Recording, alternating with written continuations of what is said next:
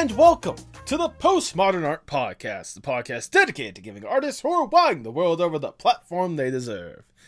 I'm your host, Nathan Ragland, and as we kick off the newest spooky month, that is 2023, I invite you all to kick back, relax, bring up your frozen TV dinner, and turn on the TV to enjoy one hell of a podcast. I know it's slightly confusing unless you're watching the video version. Today's guest is Justin Hart, best known for his podcast, Telehell, a podcast covering the worst, dumbest, and most sin-worthy moments throughout TV history. Telehell was a podcast that the instant I started listening to it, I was hooked, line and sinker. It quickly became one of, if not my absolute favorite podcasts, and especially with the creativity that Justin puts into it and the personality that he brings to it, I knew it was only a matter of time before I had to get him on the podcast. And again, what better way, in fact, we're talking about Telehell, than in October, kicking off spooky month. You get the point. If you enjoy Justin, please make sure that you support him with all the links down in the description below. Especially, and I cannot emphasize this enough, going and listening to Telehell when you get a moment. Seriously, like, you guys are missing out if you haven't listened to it yet. If you enjoy this podcast, make sure you like, share, subscribe, or follow whatever audio streaming platform you prefer. Leave 5 stars wherever you can. You know I see that stuff, and you know how much it means to me. If you want to go a little further with that support, maybe you should consider checking out our merch shop at fourthwall.com. Link to that will be in the description below. You can browse a wide range of some fantastic outfits done by some amazing artists and former guests of the podcast, and personally, I think you would look fantastic in it. Hey, maybe for Halloween you could dress up as a fan of the Postmodern Art Podcast. It's the newest style. And look, if all you're looking for is a calm, cool, casual place where you can interact with artists, whether they've been on this podcast before or ones that share a similar mind of love and passion, maybe you should consider joining our Discord server, the Artist Sanctuary. We've already developed an eclectic group of artists in there, and I think you would be a fantastic addition to that group today. But now, without further ado, please enjoy the Postmodern Art Podcast. Do you have any questions or concerns before we get this show on the road? The only real question I have is when exactly were you planning on dropping this episode? Because we're not supposed to come back until November this year just because of stuff that I do in the real world. And I didn't know if timing was an issue or anything like that. But, I mean, I'm willing to drop it in, like, early October if that's okay with you. That was honestly exactly when I was going to – So I upload Thursday evenings, and I was going to have this episode be the first episode of October, October 5th, if that is okay with you. Okay. Perfect. Yeah. I if nothing else, like, you know, again, kind of a reminisce of what you've got so far, a little tease, maybe not a full tell-all, although I do remember you saying something about what the season premiere of this upcoming season is going to be when that lost footage was found. We will talk about that. Good. I'm excited to hear about that. But yeah, no, because... I like to set up, you know, I very rarely do themed months, but I mean, with October, right. I have to do kind of like a you know, horror, spooky, Halloween-esque theme. And I thought Telehell, talking about the worst, like the way you set up your podcast or whatnot. Oh, certainly. I figured it was a good fit for that month. So. And like I often screw up the phrase. Normally people say it fits like a glove. For some reason, I say it fits like a book. And it's more like a Yogi Berra kind of thing because I am a Yankee fan. Fair enough. Yankees. I really made that connection till now.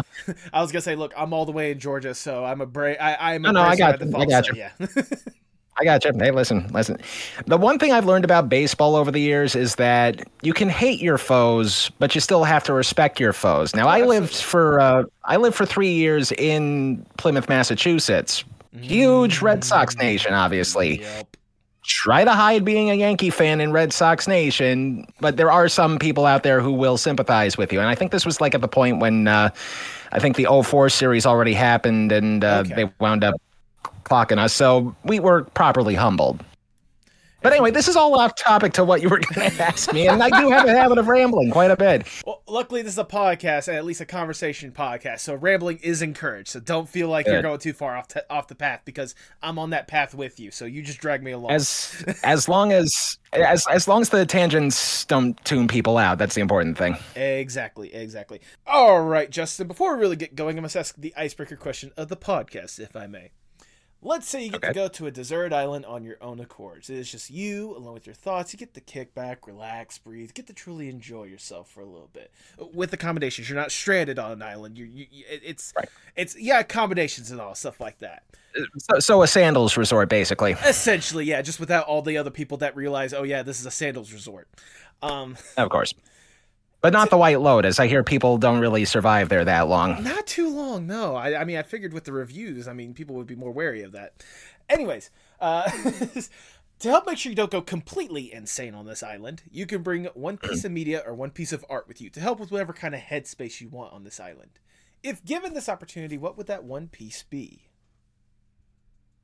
Well, before I answer, you may need to loosely define what you mean by piece, because is it like one individual thing, or is it like something in a collection of things, or something like that? Because there is really only one thing that I would want to bring with me if it were physically possible, or I'd have to somehow lug a Wi-Fi connection there with me. But every episode of SNL. I grew up on SNL.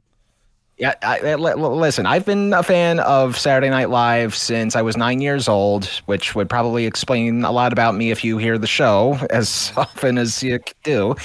But I've been sticking with the show from good times and bad times. And even when more media became available and started catching up on the older shows, you know, it's just one of those shows that is, and corny as it may sound, I mean, it is America. It is the pulse of society. It is practically a mirror into ourselves, no matter how cracked it is. And also, I really enjoy the works of Bill Hader and Dana Carvey.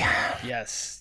I was going to say, look, there was a period in my life where I was also a devoted SNL fan. It was around, I want to say, like the late 2000s, you know, getting into like to the 2010s, to where obviously like I went back and I admired some of the old stuff as well. And obviously, like, you can't deny just how much of a powerhouse that show is, especially with, you know, all the people that have come and gone through there, both, you know, not ready for primetime players and the guests themselves. So, yes. And even like, you know, one of the great things about being a podcaster, especially with a community that wide and that broad, is that, you know, you wind up listening to other people's shows, and you actually start to appreciate other people's opinions about shows, and sometimes they may actually change your thought pattern a little bit. And like, for years and years, I always thought that the worst years of the show were the ones that were always talked about as the worst years. Season 6 in 1980, season 11 in 1985, season 20, which ironically I started becoming a fan of at that point. So, I mean, at 10 years old, you know, who's to say what makes sense at that age? But thanks to other podcasts, and especially, I don't know if I can plug other podcasts here, but I especially love That Week in SNL, and it's a show that not only does, like, you know, what happened the week of, but they also have like this sub-series where they fervently defend the 6th season of the show. This was the season after Lorne Michaels left, and there was all sorts of turmoil, and they get someone named Jean Doumanian to take over, even though she didn't really have that much comedy producing experience, save for a couple things here and there. But, you know, it had been forever lambasted in the press. You know, critics hated it. Ratings, surprisingly, were pretty level. But then again, there were only 3 channels back then, so what else was there to watch? Right. And, you know, the quality of the writing was kind of questionable. And at the time, you know, my fandom was really kind of starting to come into bloom and all that stuff. I kind of agreed with the initial consensus, but thanks to this That Week in SNL podcast and their deep dive on all the season 6 shows, and that it may really not have been as bad as they make it out to be, you know, it's always good to get an extra perspective from an extra point of view. And, you know, I'm just a guy that does a podcast about things that are, in my opinion, bad or stupid or dumb TV shows. But that's the thing. It's subjective. Exactly. I'm not the, you know, the end all be all or anything. And there's thousands of people like me that talk about stuff like this all the time. And, you know, it's always good to, you know, try to keep your thoughts your own. I mean, I think one of the big taboos, though, I've come to realize about podcasting is that you really shouldn't listen too much to your direct, well, I don't even want to say competition, because we're all colleagues in this industry, apparently. But you don't want to have their opinions cloud your own opinions, because then it's going to sound like, oh, he's just copying what they're saying and all that stuff. And, you know, there's still a lot about the podcast world that I'm trying to learn. And even though I've known audio editing for a good portion of my life, I mean, that's the one side of it. But then the other side is just doing the research and development and just making sure that you don't talk out of your ass, which I may or may not be doing right now, but that's only because I don't have a glass of water in front of me to shut me up. Here, a second, I can hand you my flavored water that I got for you. Okay, there we go. That's clear and refreshing. Well, I don't know about clear, but it's refreshing. I'll run it through a Brita filter just in case. There you go. That sounds like a plan. But even I will say I do kind of agree with you when it comes to like that subjection kind of thing more than anything else. I mean, obviously, you know, you can see a million different opinions. You can see a million different people say, you know, oh, this thing is bad, this thing is bad, this thing is bad. But until you really sit down and enjoy it yourself, like, you're not going to truly know what your opinion is, because it's not like you shouldn't try to have the same opinion as everyone else. You need to have your own opinion, because, you know, that's just how life is. And I mean, with what you're doing with your podcast, which we'll definitely delve a lot more into later on, you're showcasing both the good and bad side of trying to find your own opinion of what people could already say is bad. I mean, sometimes you can agree with them, and sometimes, okay, people were a little too harsh. Exactly. I mean, I will actually use what you just said to segue into I'll try to keep this as short as I possibly can, but this is a story of something that happened when I was in high school. I was a junior in high school when a little movie called Freddy Got Fingered was unleashed onto the masses of the theaters. Now, personally, I really did not care for Tom Green. And with hindsight, I mean, I can kind of see what he was trying to do back then, and I'm sure he's a much different person now. I mean, nobody's really the same person they are 20 years ago, but... The advertising for this movie was relentless. It was like on every single channel that you could think of. It just like, you know, see the movie, see the movie, see the movie. And like one day I was walking down the hall and I don't even remember who brought this up, but it was just this conversation about Tom Green. It's just like, I'm not going to see Freddy Got Fingered.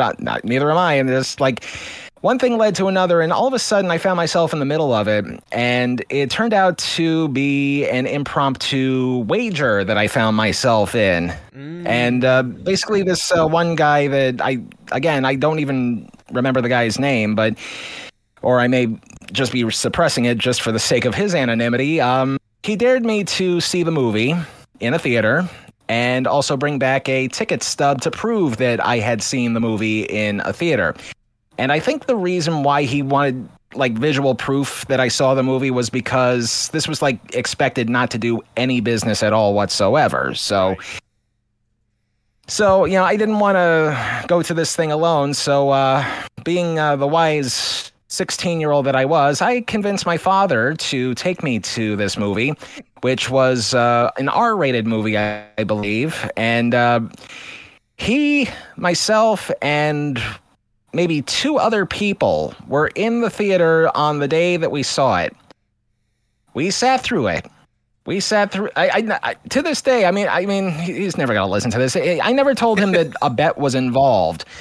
But, you know, I just had to hang on to my ticket stub for dear life, because I realized this was going to be the only way I was going to get my money back without actually going to the front counter to get my money back. But my father and I sat through the movie. The movie ended, and he says, kid, don't ever make me do this again. But the next day at school, I showed the kid the ticket stub, and his jaw dropped because he didn't think I could actually do it. And that was the easiest and the hardest $10 I've ever had to make. You know what? You're a man of your word at the end of the day, right? Sometimes to a fault, because I see what goes on in the world, and sometimes I think I'm too nice just to make up for all the crap that happens. Well, I mean, seeing what you're doing in your afterlife, I guess at this point, I can see why you're trying to make up some lost time. But regardless, back to the original question and what led to this incredible tangent regardless, every single episode of Saturday Night Live. That is your answer. You're locking that in. I am locking that in, and that is my final answer. Then with that, you get to win an opportunity to come on the Postmodern Art Podcast. Welcome, everyone. I am your host, Nathan Ragland. Feel free to like, share, subscribe, or follow whatever audio sharing platform you prefer. You can get some of the incredible merch, which I am not wearing right now, but some of the incredible merch at fourthwall.com. Link to that will be in the description below. And follow us on Twitter, Instagram, and Blue Sky at Postmod Art Pod for future updates and guest announcements, including today's guest. He is the host of Telehell, a podcast covering the worst, dumbest, and most sin-worthy moments throughout TV history in a devilishly splendid way. Welcome to the podcast, Justin Hart. Hello, my name is Justin. I am happy to be here today. I didn't know how much excitement I had to do, because I think like the first ever interview I did with a podcast, I may have just overdialed the excitement a little too much. So now I have to kind of measure like my excitement just a little bit, just so I don't overdo it. But in all seriousness, great to be here and great to be breathing fresh air again. I know, right? It must be nice to get out of the brim and, you know, brimstone and fires to be able to breathe some healthy air again. Well, unfortunately, the summer home for hell is somewhere in war-torn Fallujah, but you know, you kind of have to do with the budget that you're dealt with at the time. Yeah, you know, valid. But regardless, I'm glad you're able to make your trek out of hell for a little bit so I can tell you just how much I truly do love and appreciate the podcast that you're putting forward. Honestly, it has easily become one of my favorite podcasts that every single time there's a new episode, I have to listen to it. But before we divulge into the stuff you're creating nowadays, I want to go back just a little bit and understand more or less the origin story of Justin, or at least, you know, the art aspect of it. What got you interested in art and television in the first place? I've always been a fan of television. I don't want to say I was a latchkey kid or anything, but, you know, TV, especially as a baby of the 80s and a youth of the 90s, that I felt was like, you know, peak television, even though at the time I think the most I was ever excited with was the Disney Afternoon or Tiny Toons or Animaniacs or stuff like that. But as you get a little older, you know, you appreciate the things for older people, and, you know, that'd be your Seinfeld, your Friends, your must-see TV lineup, and anything that you might have missed out on airing in syndication. So, of course, the classics, your Lucy, your Andy Griffith, your Dick Van Dyke, et cetera, et cetera, et cetera. And, you know, that's kind of been the case for most of my life, but that's just being a fan of TV in general. When the internet came around, I want to say we got our first computer in 1998, and I'm just kind of discovering, you know, still as a teenager, what all this stuff is about with the parental locks, and you know, just you know, seeing what's what. And I come across this website, which I believe is still around to this day. It's called TVParty.com. Okay. And what this is, I mean. Nowadays, it's pretty much the equivalent of just a gigantic blogosphere of TV articles. But back in the day, it seemed revolutionary to me because there was like video content. Granted, the pixel size was maybe like 2 or 3 of them. But, you know, you're seeing all this stuff about history of television, like finding out how these shows came to be, and you're digesting this kind of stuff. And one of the sections of this website that really got my attention was this section on failures, flops and failures. Okay. And There was one in particular that I actually heard about a few years earlier on an ABC News magazine, which no longer exists. I don't know if you remember a show called Day One, but this was where it came from. And their first ever episode, they were talking about infamous flops. And the reason why I remember all this stuff is because one of the shows that they were talking about, and one of the shows that TV Party was talking about, was the show that turned out to be our first subject for Telehell, the Jackie Gleason game show, You're in the Picture. That's right. I've always loved Jackie Gleason. I've always loved The Honeymooners, but also, you know, the stuff that he did outside of that, you know, Smokey and the Bandit, The Hustler, and all those things. But, you know, for a show to last just one episode and then just be so universally reviled that it gets pulled off, and then something else has to be slapped together at the last second just to make sure that something is going to be on the air next week. You know, that really fascinated me. And for it to come from a guy like Jackie Gleason, that it was even more fascinating. Even at that age, I thought, how is this possible? How is it possible for people to just okay something, and how bad could it possibly be? Right. So, you know, this was, again, when I was 15. Fast forward to, I want to say about 2016, 2017 or so, and I'm in this, I don't know how deep you get into this kind of stuff, but tape trading. And that, you know, back in the day, you know, I think it's still very much a big deal, although it's now more for digital content these days, if you can. I think the Pirate Bay is still a thing, but anyway. Through tape and DVD trading, I got myself connected with a fellow game show fan. And, you know, game shows I probably love almost as much as SNL, but not enough to bring to an island. No, I was going to say that's valid. It's funny you talk about tape trading, because honestly, the other person that I have talked with tape trading about on this podcast is a game show historian, if you know him by chance, Christian Carrion, who runs Buzzer Blog. I know the name. Yeah. I do know the name, and I do know Buzzer Blog. I don't know him personally, but right.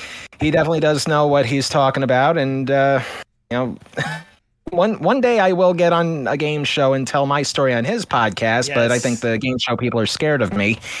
But that's another story. So the person that I met through game show trading circles, a very dear departed person that I actually got to know a little bit. His name was David Downs, and he had the Fun and Games channel on YouTube for many years, but because of inactivity since his passing, that has since gone away, unfortunately. But it was through David that I was actually able to trade whatever scraps that I had for a copy of You're in the Picture, so that I could finally see for myself just what the big deal was about, what all the fuss was about. And not only was it the first show that aired, the actual gameplay, but also the second show that aired, which was Jackie Gleason's 30-minute apology to America for how... I can swear on this show, right? Oh, go for it. How fucking shitty the show was. And it kind of sparked a little something in me that... things like this need a deep dive. Historically bad things, and also subjectively bad things, needed a deep dive. And so I was working at my current place of business, and I'm actually going to restrain myself from saying the name of the place that I work for right now, because they could be listening. But my boss's boss at the time was looking for like ideas to, you know, just improve things in general in the company and so forth. And this company, which involves audio production, you know, I start putting together an initiative like, you know, podcasts are starting to become a big deal now. Maybe we should try to like convince people to bring podcasts over to our service.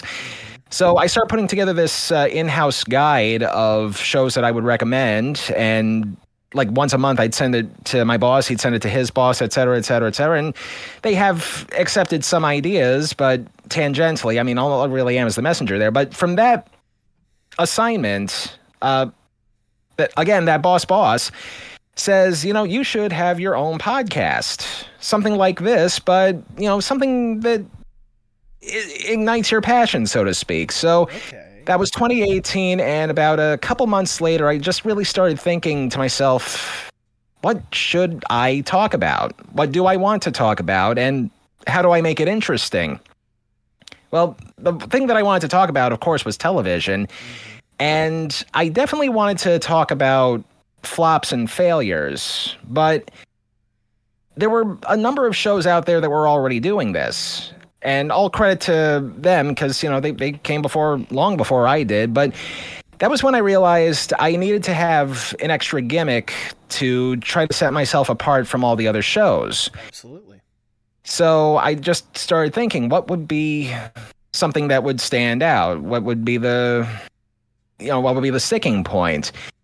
And as luck would have it, another favorite show, which I think may be third place on the Desert Island list, is Futurama. Yes. And I, you know, not just because I'm a redhead and sometimes I think of myself as the real life Philip J. Fry, although I am looking for a Leela in my life. The episode that happened to be on as I was just flipping through the channels one night was the one where they go to Robot Hell. Right. With a robot devil, and, you know, Bender sinned and now he's stuck in Robot Hell. And then that damn song, that damn Robot Hell song started, and just I just remembered how catchy it was because I hadn't seen it in a long time. And then I started just thinking to myself, wait a minute. That's the gimmick. Yep. I'm stuck in hell reviewing the worst TV shows of all time. And it just, I mean, it wasn't like an instant light bulb moment, but I kind of had to like rattle it around in my head. It probably wasn't until I started like coming up with titles for the show that I just realized that I may have something here. So I just, what could I do that involves television and hell and all the other elements that go with it and all that stuff? And I don't know if it was just too simple or too cheesy or just, you know, running out of time and all that stuff. I mean, I didn't have a deadline or anything, but I just had to come up with something before the idea faded away, I guess. And all of a sudden, television in hell, and boom, Telehell. That's the long and the short of it. Now all I had to do was just come up with ways to you know, formulate the show, and that I'm sure is another part of the story altogether, but I gotta breathe because my God, this is the most talking I've done in a while. I mean, to be fair, again, I was just along for the ride because it's incredible not only just getting kind of the origin story of you, but the origin of how, you know, Telehell came to be, like, just in the first place, because that was definitely a question I was going to ask later. But, I mean, it's cool that it was just kind of an amalgamation of different, you know, concepts and different ideas just kind of meshing at, like, the right moment at the right time. But I want to ask real quickly just more or less the root of it, the base of it. Television, at least for you. What is it about television that just captivates you, that just, like, I almost like inspires you to like really let your creativity flow?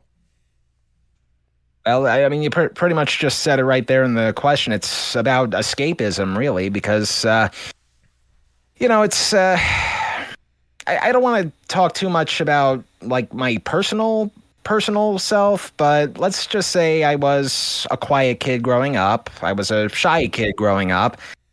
I had a fair share of friends, but I never really brought anybody over to my house for a number of different reasons. And, you know, television, as corny as it may sound, was always a comforting factor, no matter if the show made sense or not. I mean, game shows were kind of my first adult thing after cartoons. You know, I mean, I who doesn't love The Price is Right? Who doesn't love Family Feud? Who doesn't love Wheel of Fortune, even though it's become formulaic as hell by this point, even if Ryan Seacrest may come in to breathe new blood into it next year. Yeah. Wink, wink, nudge, nudge. But, I mean, from there, it just, like, you know, I'm sorry, this is just a little awkward to talk about, just when I was growing up, I mean, I had my parents and all that stuff, and, you know, they took care of me as best as they could. But sometimes there were occasions where it felt like they were kind of focusing on their own things. So I kind of needed a way to buffer all that, and TV was there. Suffice to say, television's pretty much become like a relative on itself for me, because no matter how bad the world gets, even when you're seeing images of the world coming apart, I mean, you know, I was a high school senior when 9/11 happened. That was on TV endlessly. Yeah, I can imagine. But the rest of the time, you know, especially thanks to increases in technology and all that stuff, you know, there's just something very comforting about television. I've just really, I don't want to say I'm like a Kenneth the Page from 30 Rock levels of obsessed with television, but I just find it comforting. Just like, no matter how bad things are, TV is there. No matter how much people disagree with you, TV is there. No matter how much student loan debt you have to pay off, TV is still there. It won't help you pay any of it off, unless, of course, you wind up on a game show, but that's another story. But I don't know, just TV always just felt like this. It's even going to sound even cornier, because sometimes TV advertising is marketed in such a way to make it seem as though TV is the one thing that you can always count on. Like, literally in, actually, one of the big reasons why I enjoy TV is jingles. I used to love TV jingles. I collect a bunch of radio jingles and all that stuff. But like back in the day, back when people's attention spans could actually be measured with a yardstick, they used to have promotional campaigns for the fall seasons for all the TV networks. And, you know, these were like 2-3 minute long songs saying, watch us, here's why. And just like, it's like hooks for days with these songs. And like, the one thing that I've noticed, especially with those TV promo campaigns, is that you have these announcers saying, we're the people that will not let you down. We'll always be around. Like, I wish I smoked enough cigarettes and drank enough whiskey to pull off an Ernie Anderson voice, but... you know, just like it was that kind of comfort, because, again, the world may suck more times than many, but as long as there's TV there, you can forget your troubles for a little while.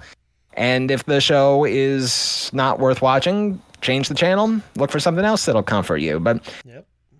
I don't know, just do I make the psychiatry check out to you or to Blue Cross? Well, I say personally to me, because I'll be sure to give you a good discount. Don't worry about that. Yeah, you know, I think, you know, I based on the student loans alone, I think you could use quite a bit of a discount. But your move, government. Your move, government.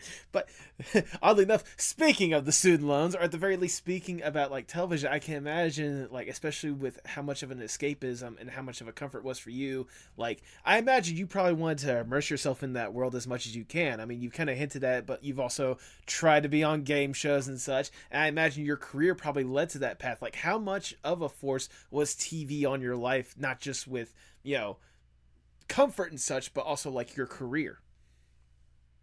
Well, it definitely helped shape my sense of humor, which I felt was kind of an important thing to have when embarking on a career in radio. Now I started having a career in or at least thinking of a career in radio, the same reason why television gravitated towards me. It was the jingles. It was, okay. I was listening, for the record, I live in the New York area, and back in the day when they had a stronger signal, one of the stations that I actually used to listen to as a teenager, believe it or not, was the oldies station. It was WCBS-FM, which still exists, thankfully. And they had, like, you know, I didn't really care so much for the DJ part yet, but it was the music that I liked. And then all of a sudden I started hearing these little bits in between the songs, and these were jingles, and these were some of the most melodically perfect bite sizes that you can possibly hear. And, you know, I guess I just started listening to it more and more and more. All of a sudden I hear a jingle for one of the DJs on there was just, Dan Ingram plays your favorite oldies. And that was when I thought to myself, wait, people actually say your name? Yep. In song form? and you get paid to play music? And that was when I started thinking about a degree in communications. And I don't know, just it was just serendipitous, really, just random listening to the radio and just thought to myself, man, this is something I really would like to do. So I go to college, or I go to junior college first for an associate's degree, and I do get my degree in communications. But while I'm getting my degree, I still have to get some radio experience. So right. The first radio station that I set foot in was a place that still exists. It's WTBQ Radio in Warwick, New York. It's a little AM daytimer station, so okay. like 500 watts, but it's a community station, and it's a lot of brokered time stuff. But I got to learn how to, just essentially how a radio station works in general. Really messy place, but again, this was just like somebody, bought the station a few years ago, or not a few years, like this was 2004. And, it was just very much a fly-by-night outfit, but a very dedicated community of fly-by-nighters, and they all showed me how things worked, how Adobe Audition worked back when it was called Cool Edit Pro, how to put things on a cart, how to take music from vinyl, put that onto a cart, and again, this was like back in the day when you still had cartridges to do radio. But I really wanted to be an on-air person, and I kept on seeing all these different people in the booths, doing all that stuff. And just like, how do you get to this point? And it was at that point that the owner of the station says, sometimes the easiest thing to do is to just start recording commercials. You sound like you have a pretty good voice, so here's a commercial. And just like that, they take a chance on a 18-year-old kid doing a commercial for a place that hitches trailers to your trucks. No music. You had to edit out your breaths, and it was 60 seconds that I could not believe sounded like me, because, I always kind of pictured radio people as like, Gary Owens on Rowan and Martin's Laughing with the hand on one ear and going, this, da, da, da, da, da, and you have to like really use your voice. But, thankfully it was a rookie mistake, because the next commercial I did, the same guy, the owner of the station, said, just try to sound like yourself, sound conversational, sound like you're talking to me right now, sound like it's just you and one other person. Don't go over the top. So I do the next commercial in my normal voice, which I guess more or less is pretty much this, but a lot more higher pitched. So, it's all about practice and all that stuff. And all of a sudden I had a portfolio, but I didn't have experience in playing music. So at least with what I knew in the back of my head, and this was like a year-long volunteer position with no pay, I decided to do what they say, faking it. And I just started putting together, some of my favorite songs. I try to use my best radio voice without, my throat breaking out in hives and, sounding like a deformed jukebox or anything like that. But, I just try to stay as calm as I possibly can and do like basically an unscoped hour. But, I have to like tighten it up and make it like 3 minutes. I think even nowadays you have to have like a 1 minute thing just to prove to everybody. So this was back in the day when CDs were still good. Mm-hmm. And I just started mailing my demo to every radio station I could possibly think of, and no hits, no nothing. Fast forward now to Thanksgiving of 2005, and an old friend of mine from high school came into town. And back when MySpace was such a prevalent thing, she'd been following me and my career and all that stuff, what little of it there was. And she says, I know somebody who works at the local radio station up in the mountains. Maybe if you gave your air check to him, he'd give it to his boss, and we'll take it from there. So that began the most eventful pub crawl of my life, and I don't drink. So you can imagine how keyed up I was. I meet this guy. I happen to have the CD in hand. This was before flash drive, so discretion was really not a thing back then. So I'm just saying, saying this guy in a loud bar, "This is my air check. Listen to it. I think you'll like it." And I didn't have a resume either. So anyway, one thing led to another. And then about 2 weeks later, I hear from the program director of what was then and still is WSUL. And I would actually like to give her a shout out because this is the person that actually changed my life forever. Okay.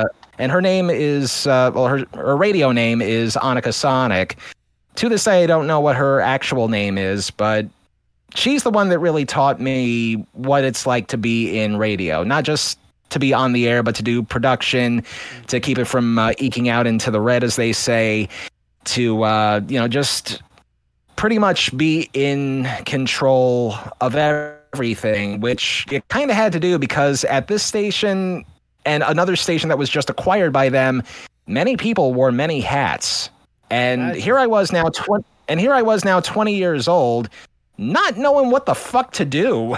And I'm expected to do radio stuff, or I was expected to do a 5-hour show and do stuff in between commercial breaks. And it just, like, at 20 years old, I know it makes a lot more sense, back then, because, everybody had to be a jack of all trades. And I think they still do now in terrestrial world anyway.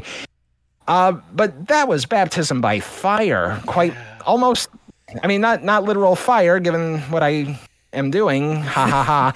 But, it was one hell of an experience, and I used that experience to 3 years later go to Boston, do production and weekend work there.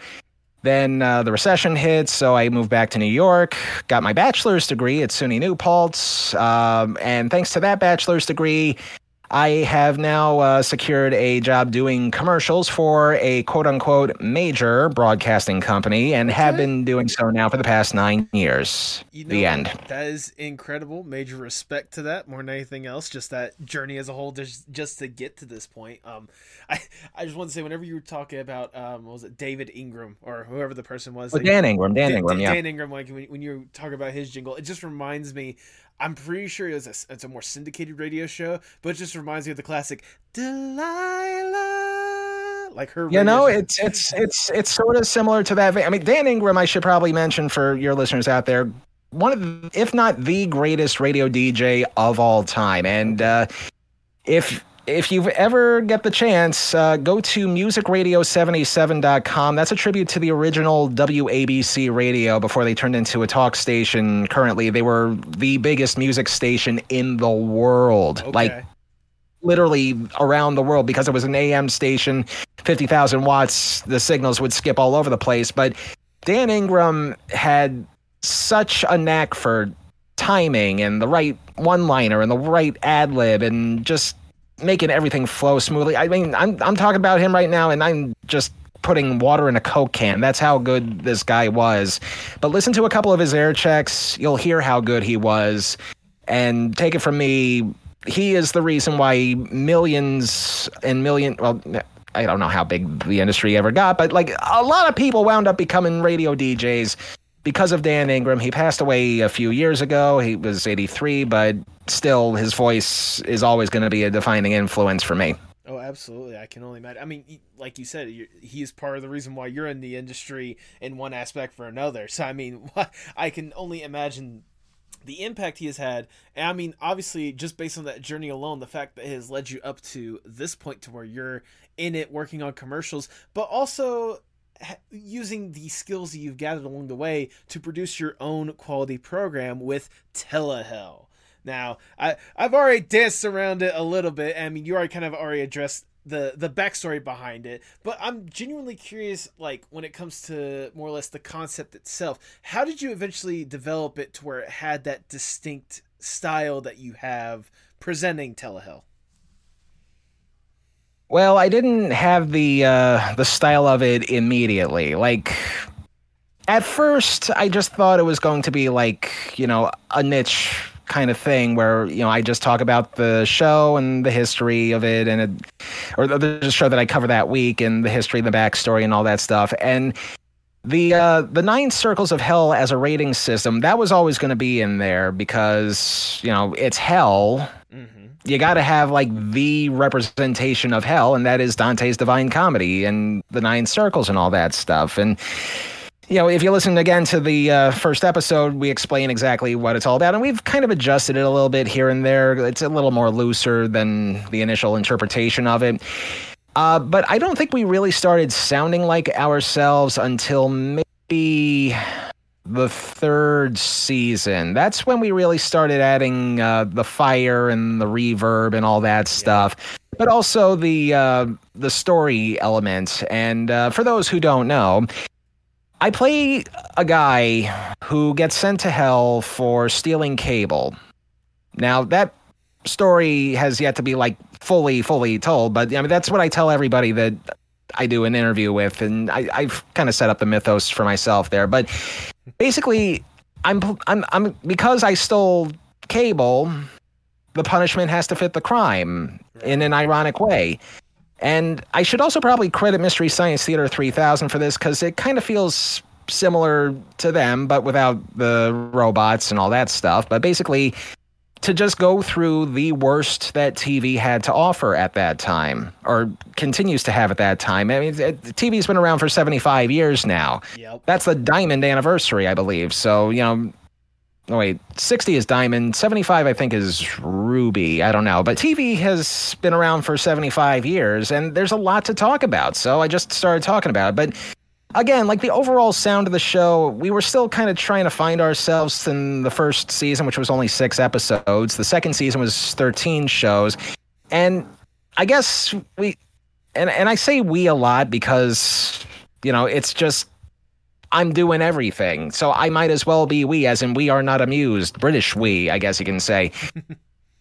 But, you know, that's how it is sometimes. But, you know, it's like, the reverb came first just because I knew I was going to be underground in hell, or wherever hell is. You know, it's a whole metaphysical plane. But, you know, if you're wondering how he eats and breathes and other, it's that kind of thing. Repeat to yourself, it's just a show. You should really just relax. So, I mean, incrementally, we started to forge our identity. And eventually by season 3, you know, that's when we just started really going full on with the reverb and the fire and all the hell related stuff. And we do have our platoon of voice actors, some of which are people that I actually work with at my anonymous job. Okay. And they're all cool to jump into it. And they just really love doing all that stuff. And I know there's a question there. Just one more time for me.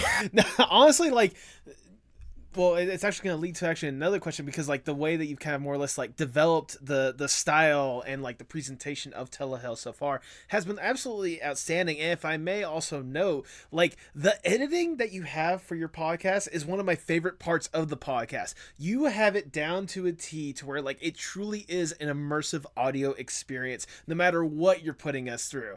I mean, I truly appreciate that. Like how tough, what is the process like for you in order to nail down an episode of Telehell? Like from all the way from like concept and potential like episode idea to finished product that you're pushing out to the masses of the internet. Well, there's never really a shortage of episode ideas because, like I said, TV's been around for 75 years. There's a lot of flops to choose from, and coming up with a schedule for each season is kind of a puzzle piece. But, you know, once you get into the groove of it all, you know, it just becomes just a list of things I want to talk about next. And the theme stuff that we did last season was just kind of thing that I wanted to try just to get out of the way, because I know there's certain things in certain categories, yada yada. As far as going from script to screen, as they say, even though it's an audio show, you know, I try to keep the scripts as short as I possibly can, and given the evolution of things so far, it would not surprise me if I wound up writing an entire book and turned that into an episode someday. That's how out of control it's starting to become. But I try to keep it like 10 pages or so, and I include, and again, it being an audio show, I kind of feel silly saying this, but stage direction. because I have to know like where I'm putting certain clips in. And whenever I'm writing something out, I'm writing my thoughts as if it was a regular, normal blog. Mm-hmm.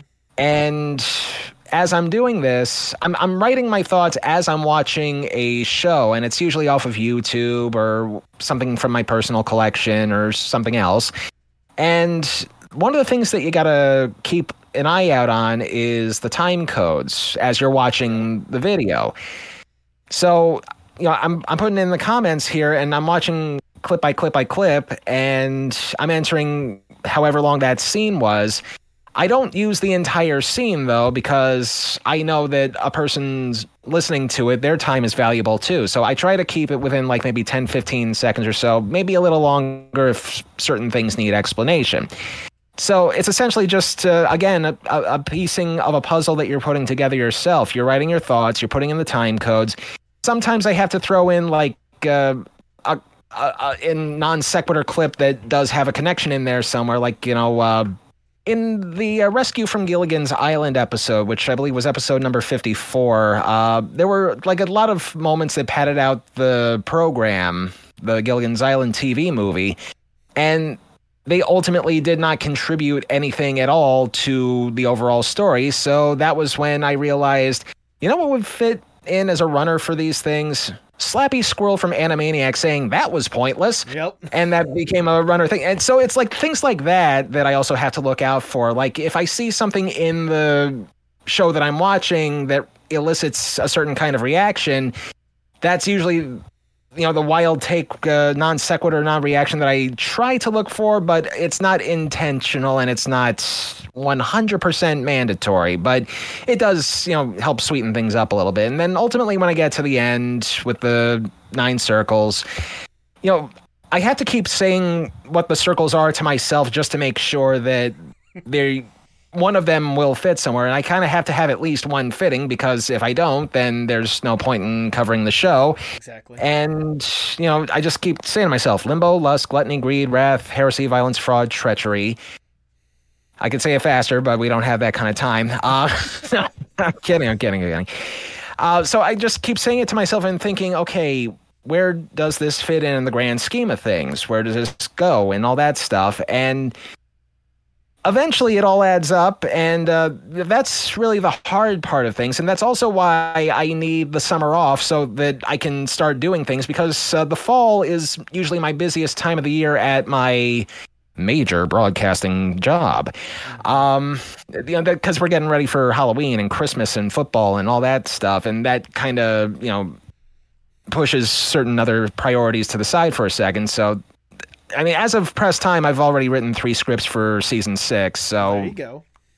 So we're gonna be fine there, but again, that's why I need the extra time just to write the scripts, because it's writing the scripts for this that's the hardest part, because I want to make sure that what I say not only makes sense, but I also want to sort of like be my own censor, so to speak, and make sure that the things that I say may not go too far, but at the same time, maybe they don't go far enough. I'm not in it to shock people, right, basically, but I just want to be sure that what I say doesn't sound stupid.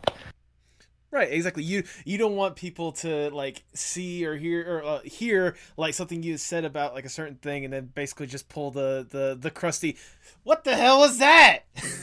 Yeah. Well, I mean, I have been tempted to use that particular clip when I see something that doesn't make any sense in the show that I'm watching. Exactly. But not in my own critique or anything, because that'd be a little too meta, I think. But so that's the script part. Then I just voice what I say, and that usually takes about 45 minutes to an hour or so if I don't screw up or flub up or do anything like that. And I have like a touch of dyslexia, so sometimes the words that I type do appear a little out of order for some reason. That's when I have to put on my glasses for all that stuff. But otherwise, that's the easy part, is just the recording myself. Then I still have to wrangle all the clips that I need, and I use Pro Tools for all my editing needs. Okay. Best program for an audio editor out there. I'm sure there are plenty of others out there. I'm actually recording our conversation on Audacity as we speak right now, but I record I record the monologues, basically, as I'll put it, on Audacity, and then I clean it up through Pro Tools. But it's also through Pro Tools that I also now this is the big secret. Ooh. All the stuff that I watch is 90% usually on YouTube. Mm-hmm. The rest of the time, it's through like private collection stuff that I have that I can just easily, run through a video program and just strip the audio out. But it is through YouTube. Long time ago, there used to be something. Incidentally, the very thing that I first saw on that TV Party page was a thing called Real Player. And Real Player, back in its day, was simply that. It was just used to play 30-second clips with the potency of a potato, as they say. But they've since evolved to a point where they now have this thing called a Reel Downloader, where you can download videos off of YouTube, and you can pull the audio from that video. So I then use the audio from that video, put it in Pro Tools, cut, get the clips that I need, compile them all together, and then comes the actual editing of the episode, which by the time everything is said and done, almost looks like you're looking at a chromosomal blueprint. Like, you want to know about DNA evidence. I mean, that's pretty much what a Pro Tools session is going to wind up looking like for a 45 to 60-minute show. But that's like the final piece of the puzzle in just getting it all together. Then you got to listen to it. Then you got to do the quality control stuff. You got to make sure nothing's in there that shouldn't be there. And then boom, bada bing, I upload it to Libsyn and wait for it to drop, and also wait for any hate mail to come in.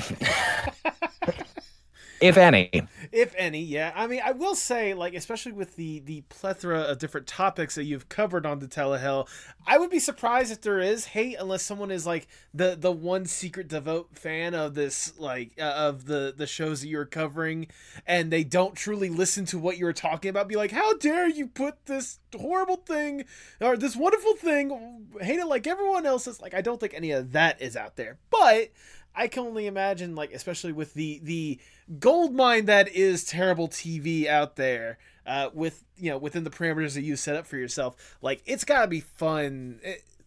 It's gotta be both fun, but also a chore sometimes to have to go through some of these terrible TV shows just to figure out, like, what you're going to be using. Oh yeah. I mean, like, we kind of have, I gotta stop saying we so much. It's just me. You'd be like French we. Yeah. Yes. Without the oops. We have this cardinal rule. We're not just going to hate things just because it's bad. Mm-hmm. Like, that's an easy thing to do, because if that were the case, I would be reviewing reality TV shows until I have to sign up for AARP, yep, which may not be that long from now, but that's besides the point. No, I try to stay away from shows that are just like, meh. Like, yeah, there was things not to like about it, but at the same time, it's not like historically not good. Like the Jackie Gleason game show, that was historically bad. Super Train, that was historically bad. Other, like, TV movie pilots are kind of hard to do because, they didn't make it to series, so at least you're eligible for one circle there for Limbo. Yep. But then you also have to judge it as its own thing and not, for, like, other things. I mean, there may be a good backstory behind it, but in those cases, like, especially with TV movies, I always judge it for the content, not for anything else. But when it's a series that has a much more substantial impact, you kind of wonder, people put their time and effort into making something that they think is going to last for years and years and years. But then there's always going to be that one missing piece. We try to figure out what the missing piece is. And,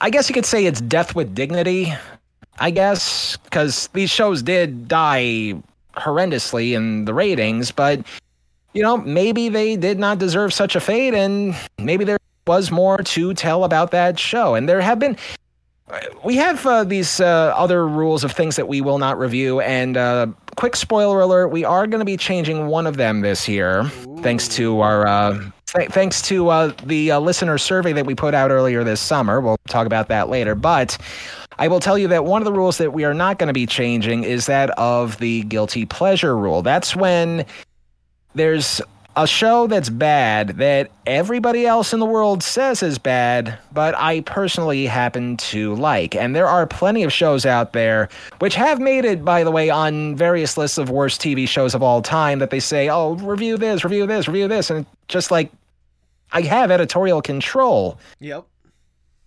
I mean, I'm not going to be a snob or saying, I don't care what you think. I do care what people think.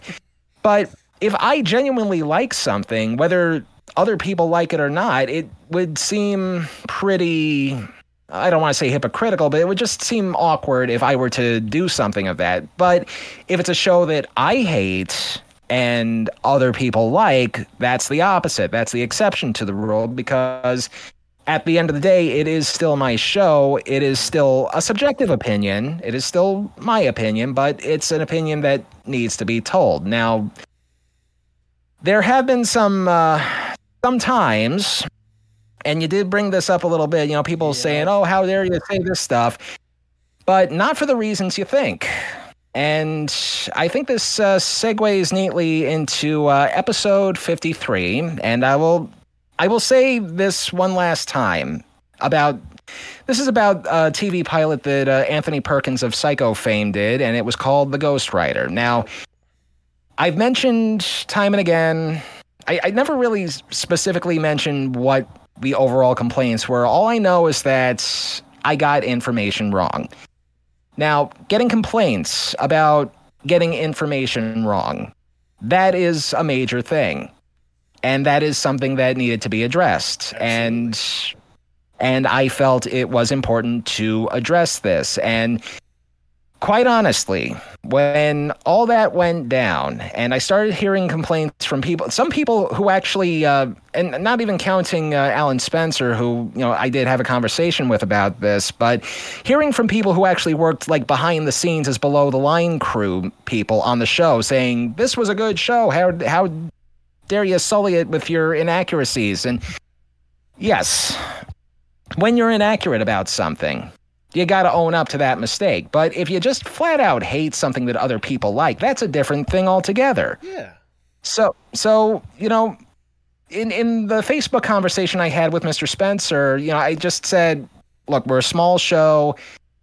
We, you know, tried to cover this as best as we possibly could with, you know, TV pilots. It's kind of hard to find information and all that stuff. We just, we're willing to change the information that we got wrong, but Spencer said to me that he does not really approve of self-censorship, so we kind of agreed on an apology, which is why that will remain permanently there on the front of that episode for time in memoriam, because I really don't know what else to do with it. It's been 2 years since this happened now, right. And I'm still haunted by it, even though... And I love the fans that we have, by the way. And, you know, every once in a while, I keep getting notes from some of the fans saying, we love your show, but you're too hard on yourself.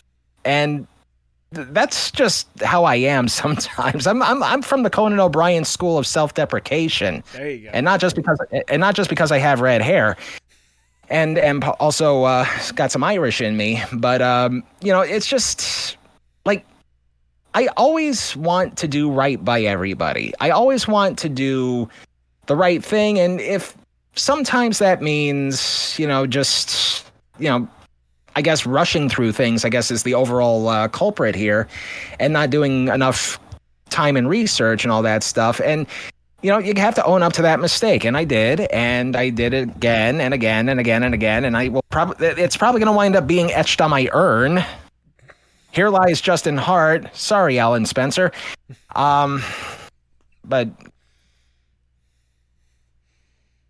as always, I digress. But there, it's like we try to be as accurate as we possibly can, right. But there is only so much information that can be found. One of the big things that I realized was that I got part of Mr. Spencer's career incorrect, because I thought you know, his career didn't start until a certain point, but I didn't know that he wrote for Gary Marshall's sitcoms. I didn't know that he did other TV shows, and I didn't know life beyond an IMDb listing. And thankfully, Mr. Spencer linked me to this article from SplitSider that details, and I do mean details, everything that he did in his career. And I have that as a reference just in case I come across one of his projects ever again, and I just need that as a reference guide. And it just, thankfully, nothing bad really ever happened from that, but I've always used that as like a turning point for the show, because from that point forward, everything that I try to do in an episode, I try to make as accurate as I possibly can, and if I'm not sure of the accuracy, I just don't include it. But again, the thing about, I almost feel stupid saying this, but the thing about Wikipedia is that at least they have vetting for all the entries, because there's like a whole thing at the bottom of each entry that lists all the links to all the sources, to all that stuff. So that's how you know they're telling you the truth. Mm-hmm. And which I think can be said for just about any form of media these days. There are sources. You cite them. Period. Absolutely. I mean, and that's why I believe colleges should allow Wikipedia articles, because at least they have the links in there. Just saying, but that's a whole different discussion. Well, don't copy and paste the Wikipedia article. Well, yeah. Just go down to the links. Exactly. I mean, that's just high school stuff. Exactly. But I mean, regardless, like, you know, especially, you know, considering that as a turning point for the podcast, I mean, that's completely understandable, really being thorough. And that's one of the things I appreciate about the podcast, how thorough you can be with some of this stuff, whether it be just like the information, the background, because I'm an info dump kind of person. You know, I appreciate when I get a lot of information about something I knew nothing about. Most of the shows that I've seen on your podcast, I knew nothing about them, or if I knew about them, I saw like maybe the trailer for them, like the Mockingbird Lane episode. Like, I'd only seen the trailers for them, but I actually never watched that pilot. And then listening to that, so I'm like, oh, okay, that makes perfect sense. Okay, yeah. Like, you know, one of the first episodes that I listened of your podcast was the Cavemen episode, when they made the Geico Cavemen a sitcom. I only remember that, like, because I remember watching one of the episodes, not the pilot episode, but I remember watching one of the episodes. And I don't know why that is suppressed in the back of my brain, but it is there. So, see, like, seeing that, listening to your episode, it kind of, you know, gave me kind of reminiscent and made me, you know, realize just how weird of a show it was and how weird of a concept. And I did not realize Nick Kroll was in that show until you told me. So there's that. I mean, that's okay. I didn't even realize it either until I saw him listed there. But I mean, he does have kind of a unmistakable face even without the caveman makeup. So, you know, but as the old expression goes, sometimes you got to eat your vegetables before you get your dessert. And this was one of those shows for Nick Kroll.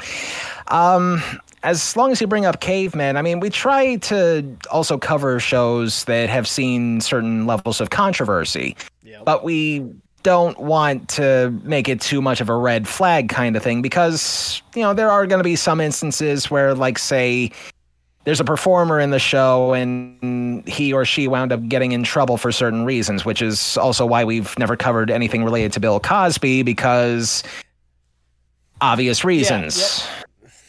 At the same time, though, there may also be a statute of limitations if and when he ever passes away, when it may be okay to talk about him again. I don't know. But we'll just leave that as an open door thing for now. But, like, controversy in general, recently in our previous season, and this was just due to bad timing. Like, you know, we try to write this stuff as far in advance as we possibly can. And as it happens, this was when we did the episode about Hype, the sketch comedy show Hype on the WB. And, you know, again, this is a show that does have its fans. I personally did not like it. However, just by sheer coincidence and sheer happenstance, and also for the fact that this show took place in the year 2000, and, 22 years is a lot of marination time. Mm-hmm. One of the people that they were poking fun of was the late actress Anne Heche. And this was before... I was writing the script before her passing happened. And, once it did happen... It kind of reaches that point, like, should we make fun of this person who just recently passed away, even though this was a completely different incident from a lifetime ago? And it's that question of, should we kick a person while they're down? And I mean 6 feet under down. And, that's why we kind of had to rewrite, or... I gotta stop saying we. That's why I had to rewrite that sequence so that it looked like I was reviewing the scene that the show Hype was doing and making fun of her, mm-hmm. and just kind of retching as to, no, not gonna do it, skip it. And it's things like that that are easy to gloss over, I guess you could say, but, then there's gonna be some times when it's unavoidable. And that's why we also have a rule about, we're not going to cover TV shows where a person died during production or gets killed, or anybody that gets killed on live TV, because we're not an exploitation show. Mm-hmm. We're not in the true crime business. We're not in, anything that would be like, if it bleeds, it leads. We're not that kind of show. So we do have our standards. We do have our rules, and we do try to toe the line of good taste, even though we're pretty much bashing the shows that we're doing, but in an objective way, of course. Right. I mean, there are some situations where, like, you handled it well. I mean, and there are some situations when, the Ghostwriter situation where stuff like that happens, but it's a learning experience with, this podcast stuff. I've been at this for 5 years now, and there's still a lot about podcasting I gotta know. I've been doing this for 3 years now, and I'm still learning a lot when it comes to this podcast stuff, okay? I didn't even know there were such things as video podcasts. Yeah, I know, right? which reminds me, I should book an appointment with a dermatologist and a plastic surgeon. Yeah, I think the plastic surgeon could probably, double as... But hold on a second, let me see if I can find that hat somewhere. Especially microdermabrasion. Gesundheit. Yeah. No, but I was going to say, when you were talking about the situation with Hype, it just kind of reminded me that, like, at least with that one, the passing happened before the show came out. Meanwhile, you have the inverse situation of covering You Don't Know Jack just a few months before Paul Rubens sadly passed away. But I was at least surprised to see that Jack Bach actually acknowledged the existence of the show. So if nothing else, it validates you. Well, with that's kind of like, who knows what tomorrow will bring. Like, True. Could do a review of a show starring, well, just pick any star. I could just any star at random. I could do a review about a show involving that person, and that person could wind up kicking in about 2-3 months or so, and I don't even know it. And that's just dumb luck. That's just, it's bad luck too, but bad timing and all that, but it's already out in the ether and it's already happened. And, just like Mr. Spencer said, try not to censor yourself. And it's just one of those things that can happen sometimes. Now, if it was more like a memorial kind of thing, that'd be a little different, because, if it's a performer that I happen to enjoy very much, then okay, I mean... I can think of a number of times when people started reviewing the movie Labyrinth when David Bowie passed away, and it was all done out of respect and all that stuff. They still said what they had to say about the movie in general, but they, it was still out of respect. But we're not going to be like, like the one trend that I really, really despised back when it was like, back when there was such a thing as record stores, was when certain places would hold unofficially what's known as post-mortem sales, where everybody's album in that person's catalog was suddenly 20% off. Like, I'm not going to be that kind of guy, ever. You're not going to jump on the pulse immediately if something like that was happening. No, just because that person passed away. Exactly. I mean, you know, it's also funny because earlier this season we did an episode called we did an episode about the show Rachel Gunn RN with Christine Ebersole and Kevin Conroy, right, aka Batman, the Batman to me anyway. Oh yeah, was to me as well. Was a main character, and because I think he passed away that November, it was already like February, and we had this locked in for a little while, but we haven't written the script at that point. But I felt that a guy like him deserved some kind of dignified mention, even though the show that he was on at that point was a pretty crappy show, and just so many things that are like anti-Batman and yet somehow still fit in at the same time. So things like that, that's okay to me anyway. But we're not an exploitative show. We just talk about bad TV, and you know, sometimes the world just keeps turning around. So again, who knows what tomorrow will bring. Exactly. No, I'm wondering, like you said, you've been at this for about 5 years at this point, or you know, the podcasting stuff of the 5 years. The podcast itself, correct me if I'm wrong, it's been around since at least 2019, if I did my research correctly. Yes. We started with season one. That was the micro season in 2019. That was the 6 episodes. And originally we were also including mini shows intertwined with the regular shows, but we've since moved that onto our Patreon. Right. Season 2 was a 13 episode season, and that was just more just to get our bearings straight. And our first full season was our 3rd one. So we're now, we've ended 5, we're starting on 6, but by the time we get to the year 2024, it will have officially been 5 years. Well, there you go. So with it being 4, moving on to 5 years at this point, like, you've covered a lot of different shows and you've presented a lot of different episodes based on those shows. What has been your personal favorite episode to do, whether it be the show itself was actually a lot more entertaining than you anticipated to be, or like the way that it was executed was so much fun, either in the recording process or listening to the final product?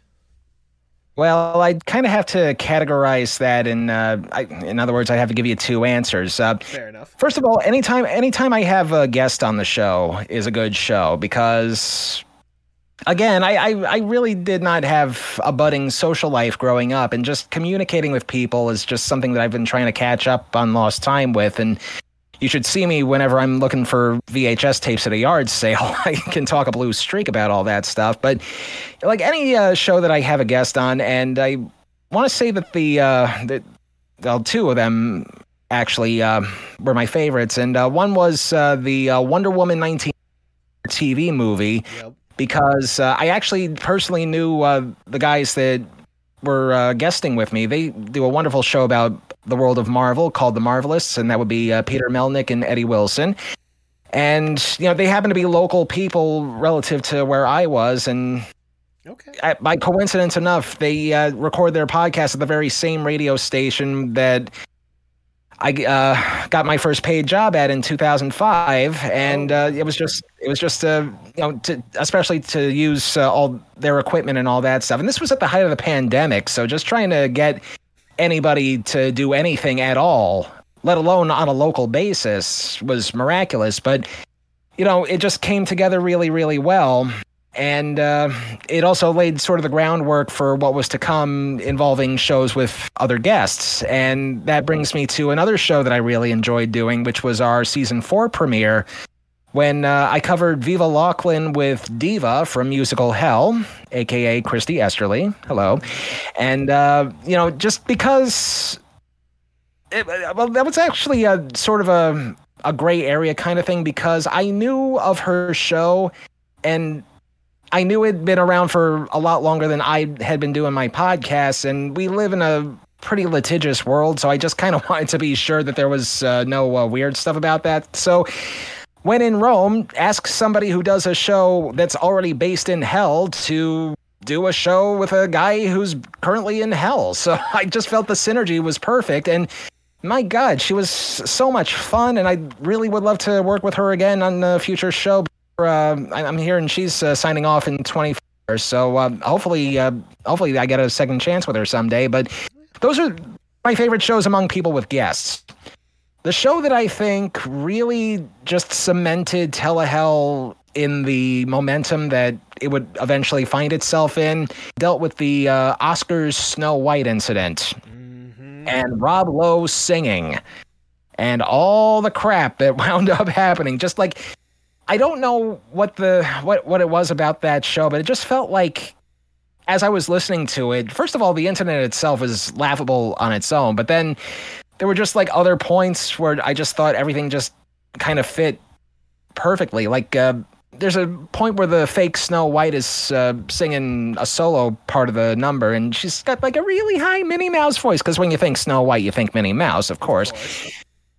But well, anyway, she's like singing this like really slow part of the song, and then all of a sudden at the end of the sentence she's like doing like a little squeak, like a ooh kind of thing, and I'm thinking to myself, where have I heard that sound before? And then thank God I watched a lot of TV, because I remembered a show called Community and a scene where Alison Brie as Annie does the Disney face, and she's going ooh, and then all of a sudden, Joel McHale's going, now she's going to make the Disney face. Do not look into her eyes. I thought that was a perfect juxtaposition of the whole thing, because it was an illegal use of a Disney character, and she may have literally been using the Disney face, so it just felt so perfect. It's just like crap like that all the time happening is something that I wish I could do for every single episode. But that episode, I think, kind of just gave the right momentum, and there was no looking back after that. Oh no! Especially not at that point with some of the ridiculous stuff you've been able to cover over the years. I mean, I talked about some of the shows as well. Some of my personal favorite ones is like, you know, you do the big game, you know, Super Bowl commercial, like big game Hall of Shame. Yes, exactly. Your Scrappy Doo episode where you cover like the history of Scrappy Doo or whatnot, and like the. Like why exactly he got so much hate. That was one of the most interesting deep dives I've heard across any platform, not just like, you know, a podcast platform, but like a YouTube. And quite honestly, I feel that was something that was long overdue, because there is an obscenely large majority of people that are on the opposition side. They're going to hate Scrappy Doo no matter what, even though he was there to pretty much save Scooby-Doo in the 70s and 80s and all that stuff. He was an annoying character, but annoying and bad are not synonymous to me. I mean, again, it depends on who you ask, but I mean, it was just an innocent character. It never deserved any hate. And the fact that the live action movie pretty much solidified all that and cemented it and entombed it and had it permanently embossed, I'm just like, why? So I decided to give the quote unquote worst TV character of all time, according to some, the dignity that he deserves. And that's really sort of the overall goal of the show, is that even though these shows flopped, they were still put on with the best of intentions. Yeah. Like even some shows that I personally loathe have at least one good thing about them. Like we did an episode about Shasta McNasty. That goddamn near broke me. But there were things about it that I enjoyed. I mean, at the time I was a big fan of wrestling. I think 99 to 2003, that was like my peak WWE phase. But I love the Big Show. I love the Dudley Boys. I love Triple H and the Rock. I mean, he's the Rock. But, you know, just the fact that they were the one good thing about a show that should have been fetal research. Just, oh God, that's like an oasis in the midst of a giant desert. And also the final show that they did of Shasta McNasty was actually a pretty solid episode of television that they did. And, you know, and I know it kind of feels like a cheat because we only ever really cover the first episodes of a series, but sometimes the first episode is all you need to see how bad things are. But then you look into it a little bit more and you try to find those silver linings and you try to find the things that may have made the show a little bit passable and all that stuff. But we don't want to do that too much because otherwise it'd be Teleheaven instead of Telehell. I want that. I'm surprised you haven't made that counterpart yet, but I imagine that's probably a lot more research just trying to find the best of TV than it is trying to find the worst of TV. That, and there's about several thousand podcasts that already fawn over TV shows. Yeah, you know, sometimes it's just easier to be negative about it, but also negative to a point. Like again, I'm not a mean guy. I just call him like I see him sometimes. Mm-hmm. And whenever you were talking about with like Scrappy Doo, like giving basically the worst, like proving why it's not exactly the worst. Another example that I thought of is actually one that you just did for this past season, leading to also an incredible conversation as well, going over The Principal and the Pauper while getting a conversation with Bill Oakley as well. That has to be one of the most surreal moments for you, considering that I know how much of a Simpsons fan you are as well. Yes. We guarantee one Simpsons joke per episode in every box. How that came about, well, a few months earlier, I was putting together an episode about bad SNL sketches. Mm-hmm. And I was looking for people who do SNL podcasts to do cameos for them. And I've already mentioned That Week in SNL. They were good people, Andrew Dick there, and also Brad Robinson of the Not Ready for Prime Time podcast. Mm-hmm. Darren Patterson of SNL Nerds. And then there was another guy who just hosted a comedy interview show in general, and his name is Ian Firmaglitch. And for whatever reason, after... Like, I wanted to get, like, somebody from The Simpsons for the longest time, but I really had no idea how to reach out to anybody, so... Ian, out of the blue, says, I've spoken to Bill Oakley before if you want me to give you his information. And all of a sudden, I just froze. Like, I mean, I was reading an email, but I still froze. So I don't know if he was sensing it or anything, but I just jumped on the opportunity. And I also realized that...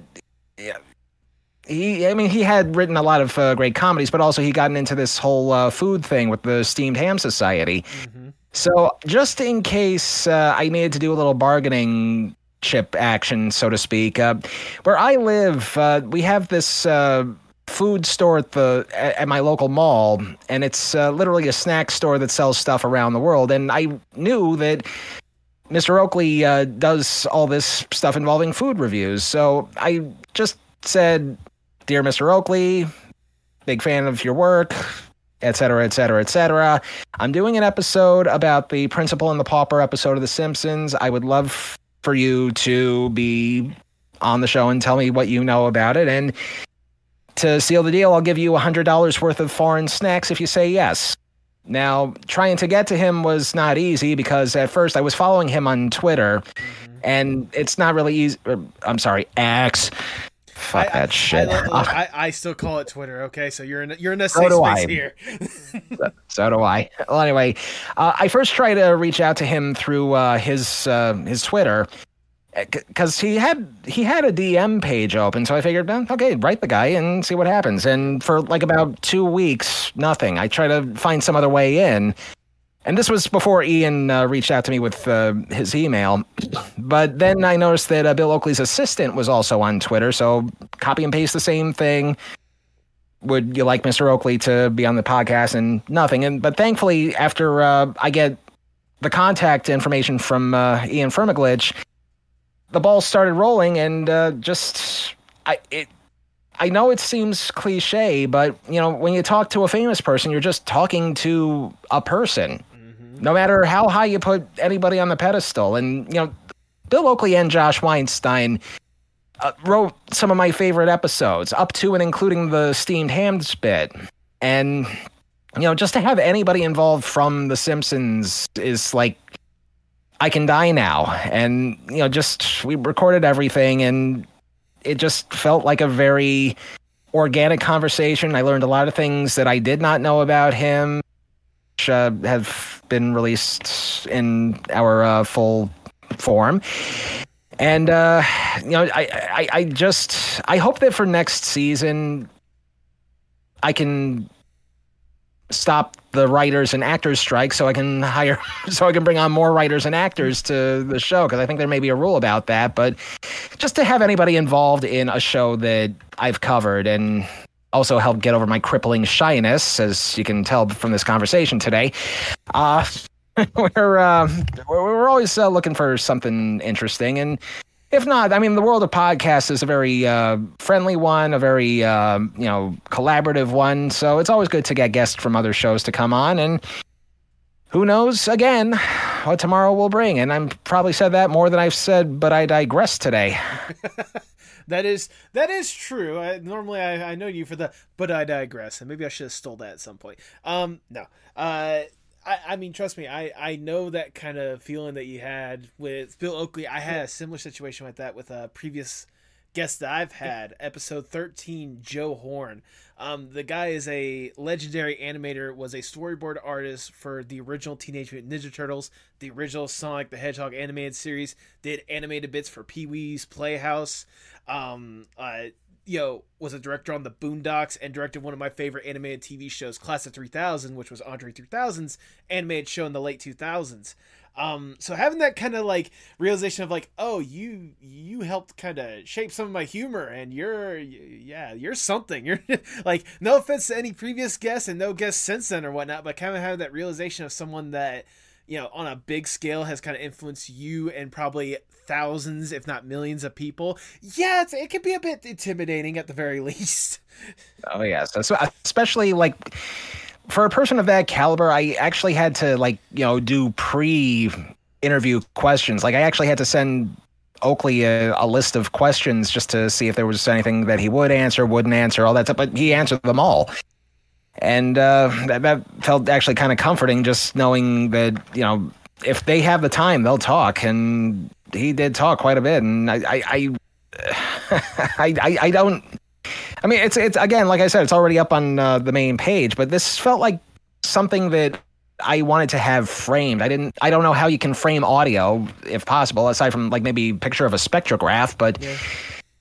But it's definitely going to be something that I will not forget, and definitely something that's going to be a little hard to top. Well, I'll tell you what's not going to top that, and that's all the Brady Bunch stuff. That's one thing I noticed looking through your catalog. Why do you cover so much Brady Bunch stuff sometimes? You know, it's a funny thing because, you know, again, as I stayed in those episodes, I don't hate the Brady Bunch. I do not hate it fervently, even though we kind of play it up for laughs that way, but I don't like it in the same way that other people seem to be like super obsessively fanatic about it. It's right. Like a totally different, you know, mindset, I guess. But, you know, it was a good show for what it was. The spin-offs were unnecessary. Oh, yeah. Most of the spin-offs were unnecessary. The variety show, especially. That, I think, might have been like the... I mean, we were talking about turning points earlier, but this, the Brady Bunch Variety Hour might have been like the point where the show started getting a little more special effects heavy, I guess you could say, just because of just all the torture it put me through and all that stuff. But aside from that, I mean, the shows themselves. I mean, you know, if you like them, and this is my same reasoning for any other show that I review. If you like the shows, I'm not stopping you, more power to you, all that stuff. I just see that there's some things wrong with it. The Brady Bunch Variety Hour, though, I mean, clowns in a swimming pool. I mean, that's like years of therapy. and the Christmas movie, I think, was too saccharine, I guess. I mean, it was probably one of our lowest, not lowest in terms of people listening, but like our lowest 9 circle rating. I think we only gave it 2 circles because it's still a Christmas movie. It's still a family movie. It's still supposed to be all touchy feely, although the touchy part, yeah, yep.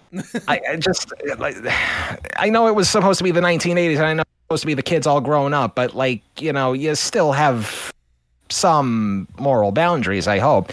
And also very briefly, we touched on the Brady Kids cartoon in top 6 dumbest animated shows or animated versions of primetime shows. Because, yeah, sure, when you think of the Brady Bunch, you think of a wizard bird and 2 pandas with possibly international incident-causing speech patterns and all the rocking adventures they get into. My God, it's like, I get it. It's a cartoon. Oh yeah. It's not supposed to be the same as the show, but especially LSD was popular in the 70s. That's all I can say. That's probably the best thing you could say about that. And this was a filmation show, so maybe some airplane glue too. But the Bradys, they will never not be a worthy adversary. Yeah, oh, yep, indeed. Well, I mean, obviously, like, you cracked a lot on them, and you've certainly cracked a lot of topics, a lot of different intrigues, stuff like that. Aside from what you may potentially have planned, I'm genuinely curious, is there a show or a subject that you want to tackle, but you're not sure how to tackle it? Like, is there a show in particular that you're, like, itching, or at least, like, intrigued on how you're going to go about covering it on Telehell? Believe it or not, it is indeed the show that we're going to be covering when we return six. Ooh. And I can say this because I've actually put this to a vote on our Twitter X page. I'm just going to call it the Bluebird page. Earlier this summer, someone on YouTube found a show that I actually had wanted to review since day one. Okay. And I even when Telehell was beginning and I was like starting to come up with scripts for things like that, I actually started an opening paragraph on this show until I realized that the show was nowhere to be found. Okay. And for good reason, because this was a show that was meant to be like the spiritual successor to Rowan and Martin's Laugh-In. In fact, it is meant to be the successor because it was done by the same people. Mm-hmm. George Slaughter and Ed Friendly and Digby Wolf and all those guys. And only the thing was, this was supposed to be a lot faster. It was a half-hour show, so naturally, it had to be faster. Mm-hmm. But fast in such a way that you needed to take Quaaludes just to keep up with it. That's how fast this show is. And somebody found it during the summer, and it's called Turn On. And it is known, and it is notably known, for it being a TV show that got canceled within 15 minutes of its initial airing.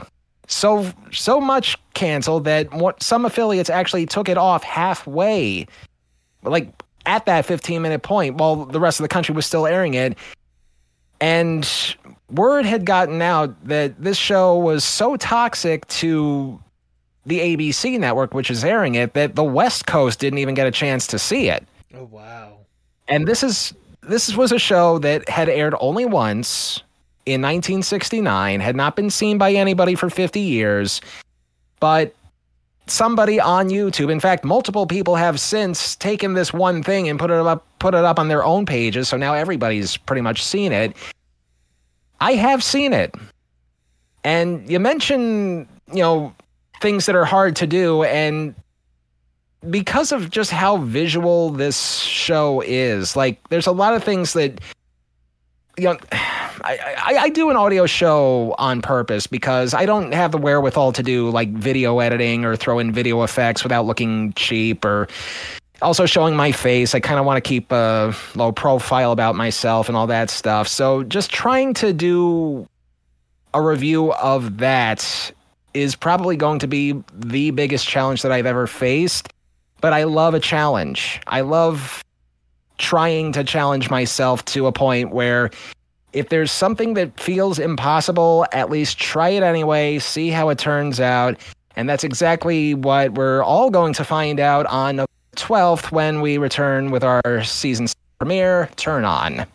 There we go. All right, I am definitely intrigued to say the least, because I remember whenever you had first seen that, it has actually been on the internet, like I don't know if I would consider it excitement, but the fact that you were so dedicated to having that, talking about that, and the fact that I hear that you wanted to have it since the start of Telehell, I'm certainly intrigued to see how this will play out. So you better believe that. I will say, though, this may be one of those times where you may actually have to watch the show first, just so you can prepare yourself for it. Because I've actually now sat through this show, and I'm just kind of finishing the script for now, but there's still like a bunch of other things that I've missed on multiple viewings. You kind of really have to see this to believe it. Like, okay. I mean, everybody says, oh, this is an acid trip. Oh, this is such a drug fuel thing.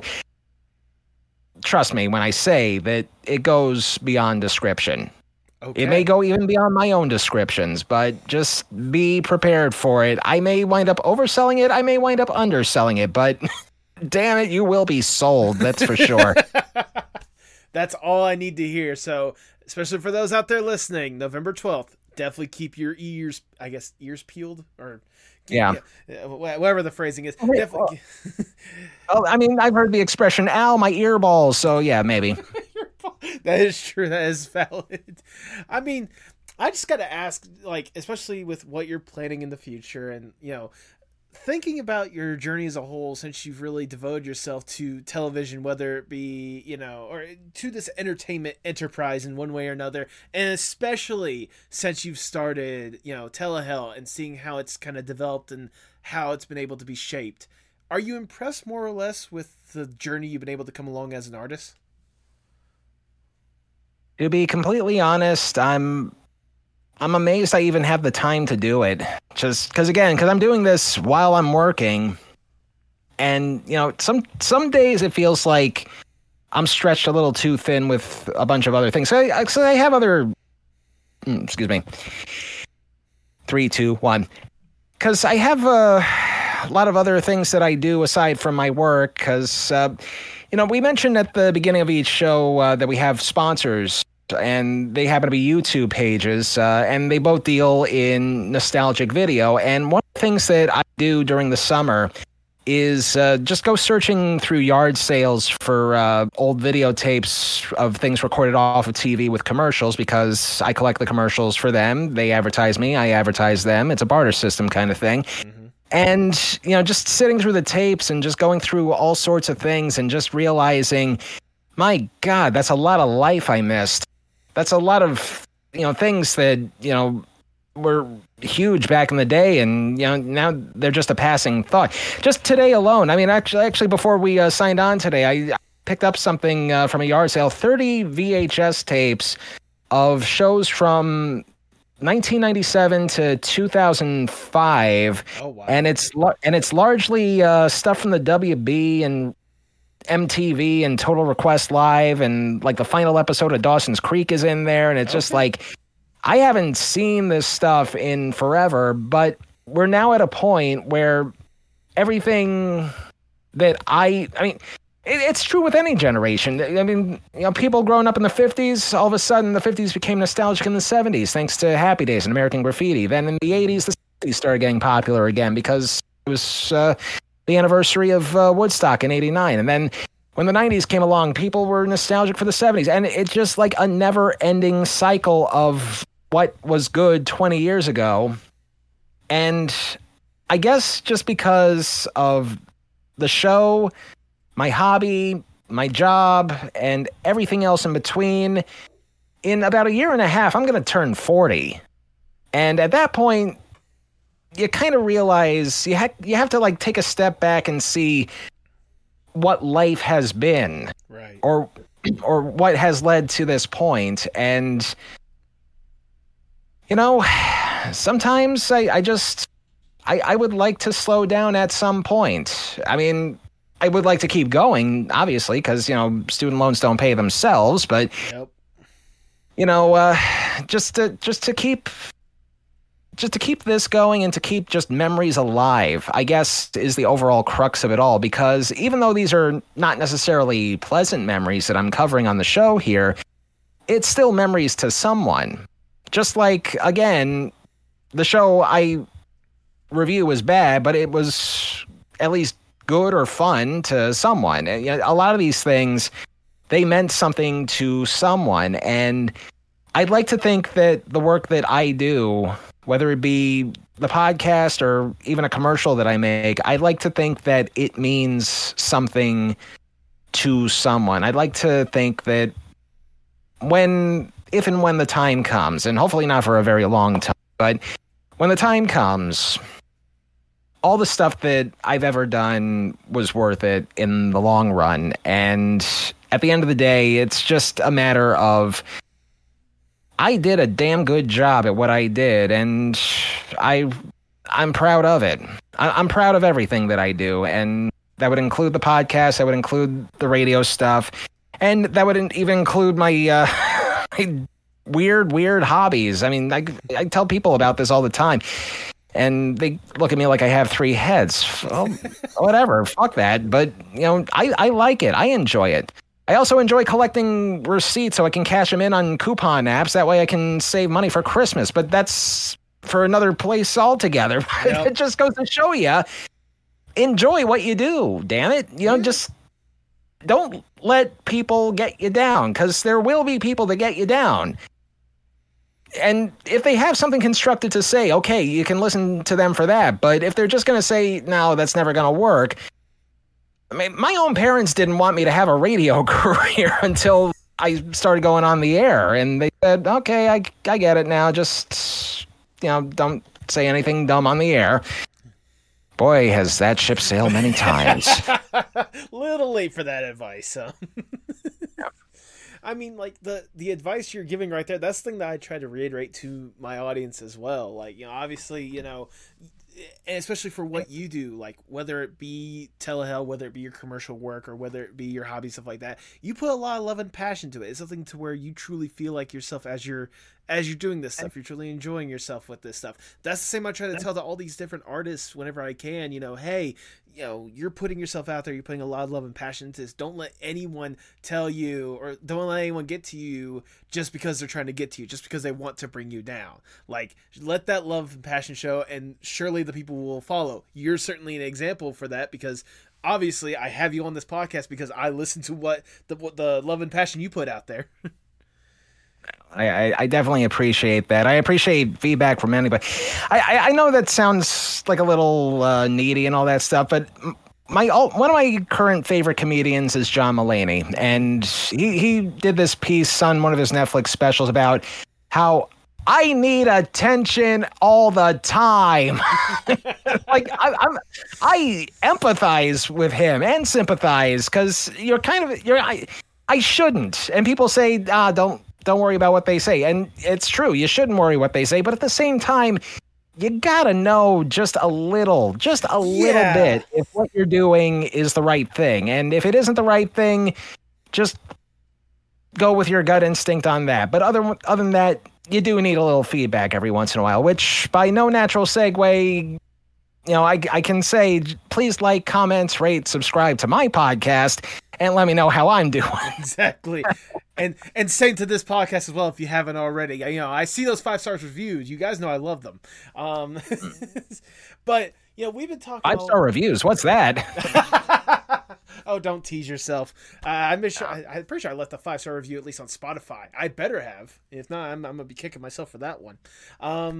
But, you know, we've been talking a lot about, obviously, the art that you are putting out there, the stuff you have handed. But for this next question, if I may, let's go a little above and beyond, if I may, and give you more or less the dream scenario, Justin. Let's say I am Big Shot Mr. Moneybags. I come to you like, look, Justin, we know you can do some incredible stuff. We've seen... We've heard what you've been able to do so far, and, you know, it's music to our ears, but we think you could do a little bit more. You just need a little extra, you know, push, a little extra platform to really get you there.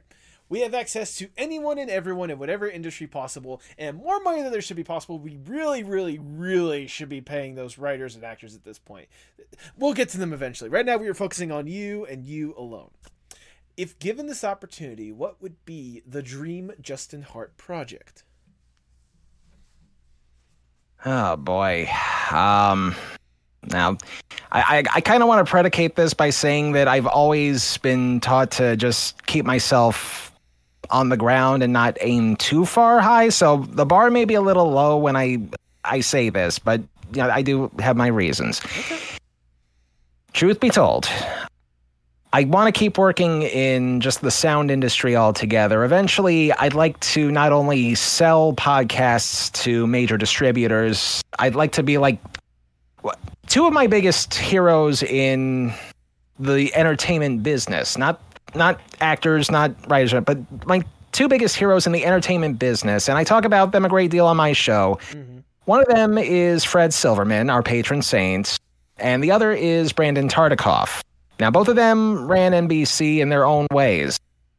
Silverman, he always used his gut instinct to figure out what was hip and popular at the other networks they worked at, CBS and ABC. It didn't quite work at NBC, but to be fair, he was in charge of everything at NBC, whereas CBS and ABC, he was just in charge of entertainment. Right. But it's all about gut instincts with him. Now, with Brandon Tartikoff, he always had this philosophy of first be best, then be first. Nurture things, give things a chance to grow, give things a chance to, find their audience before you make any rash decisions, something I wish TV networks could do in this day and age. Mm-hmm.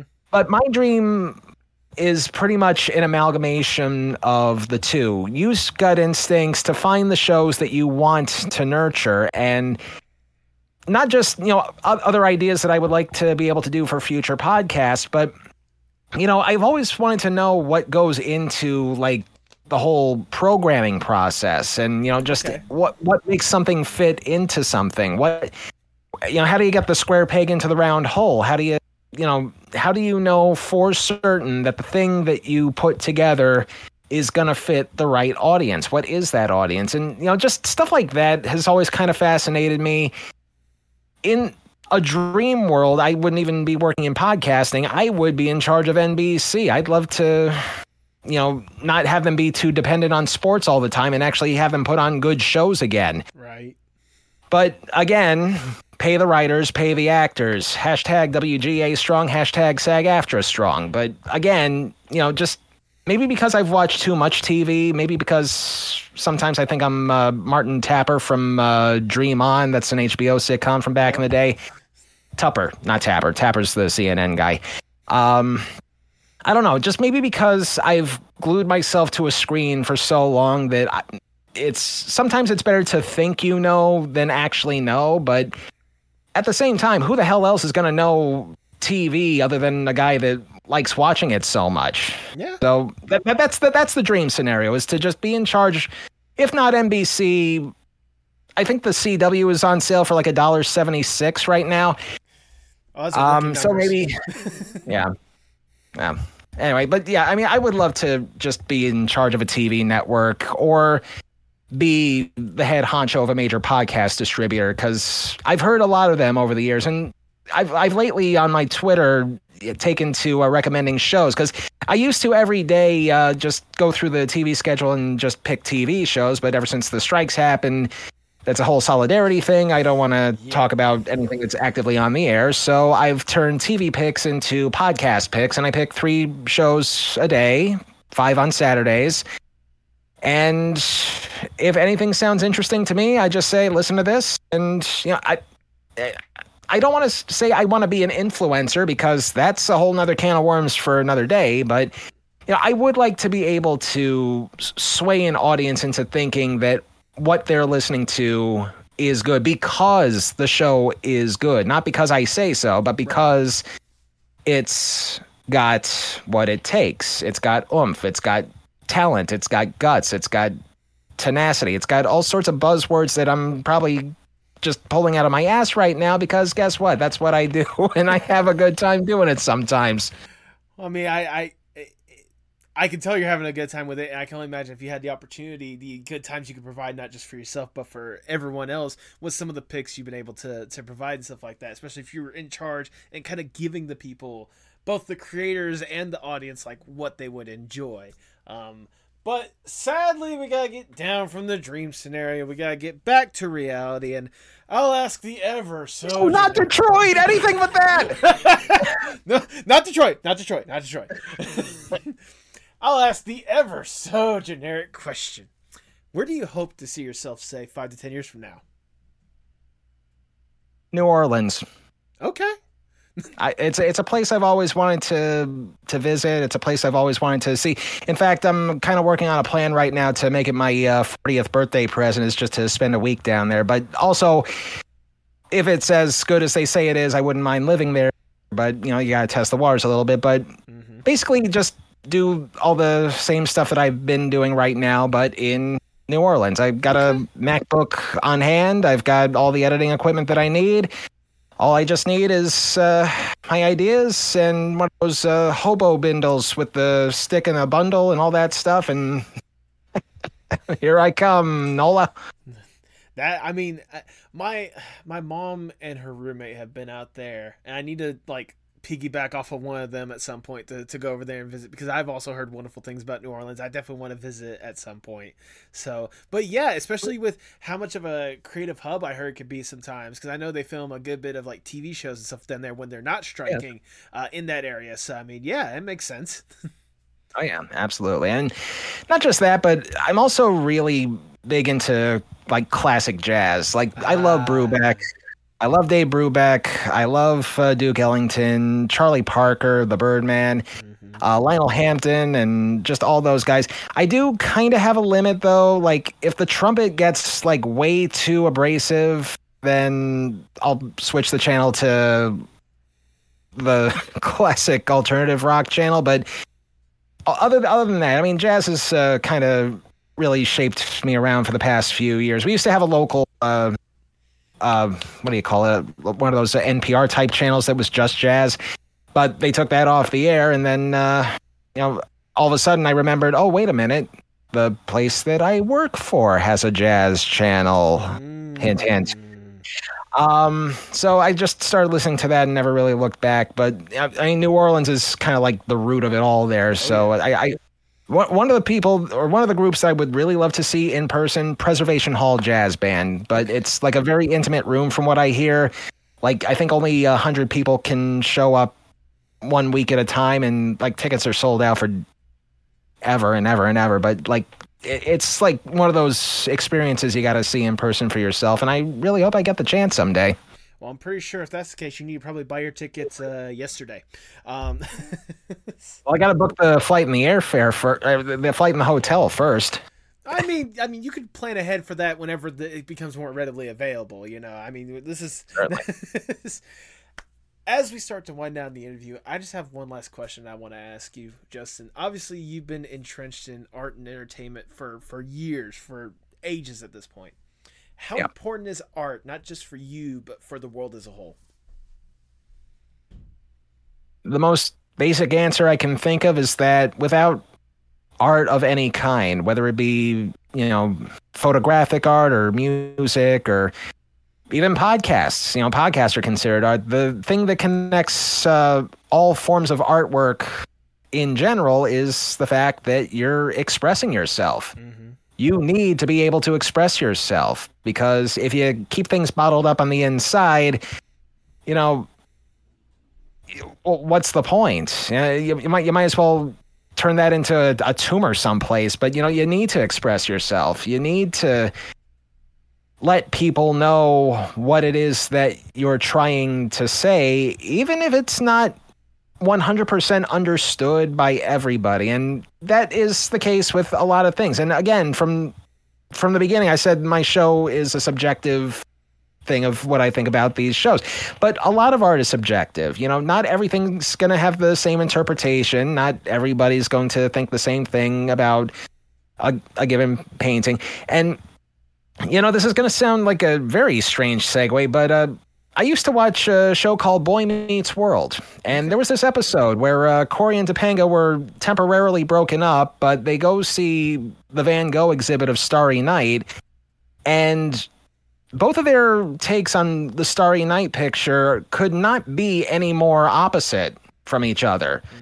Topanga thinks it's, you know, just this calming, everything's going to be okay kind of thing. And Corey says, it looks like an attack from Mars. And, you know, it's opinions like that. Like, the fact that you can interpret anything into whatever you want to think of it as, that's what art is all about. That is what makes it art, you know, because, you know, not everything is going to have a set answer. I mean, art is a kind of science, and science does have definitive answers, but art itself does not have to be definitive. The initial work in itself, you know, the effort it takes to make something, you know, that's effort. That's all fine and good. But once you release it to the public, it belongs to the public. And whatever the public thinks, it's not going to be the same thing each time. So, you know, I often think of Patton Oswalt's stand-up special after his first wife passed away, and he always lived life from that point onward with the words, "It's chaos, be kind." That's how I like to live my life, because I know it could come to an end at any time, but still, that doesn't mean you can't enjoy it, so enjoy it, please. Amen to that. That is wonderfully worded, if I do say so myself. Justin, that is all the questions I have for you. I've already showered you with a whole bunch of praise, but I want to show you a little bit more because it's my podcast. I do what the fuck I want here. Look, like I said, Justin, ever since I first got invested in Telehell, which ironically enough, you were talking about podcast picks earlier. I found your podcast when just random spur of the moment. I decided, you know what? For 100 days, I'm going to promote 100 different podcasts. I remember that. Yes. Yeah. And that was a lot more difficult than I anticipated it to be, but thankfully I was able to find your podcast through like just vetting and stuff like that. And whenever I found your podcast, I was instantly hooked.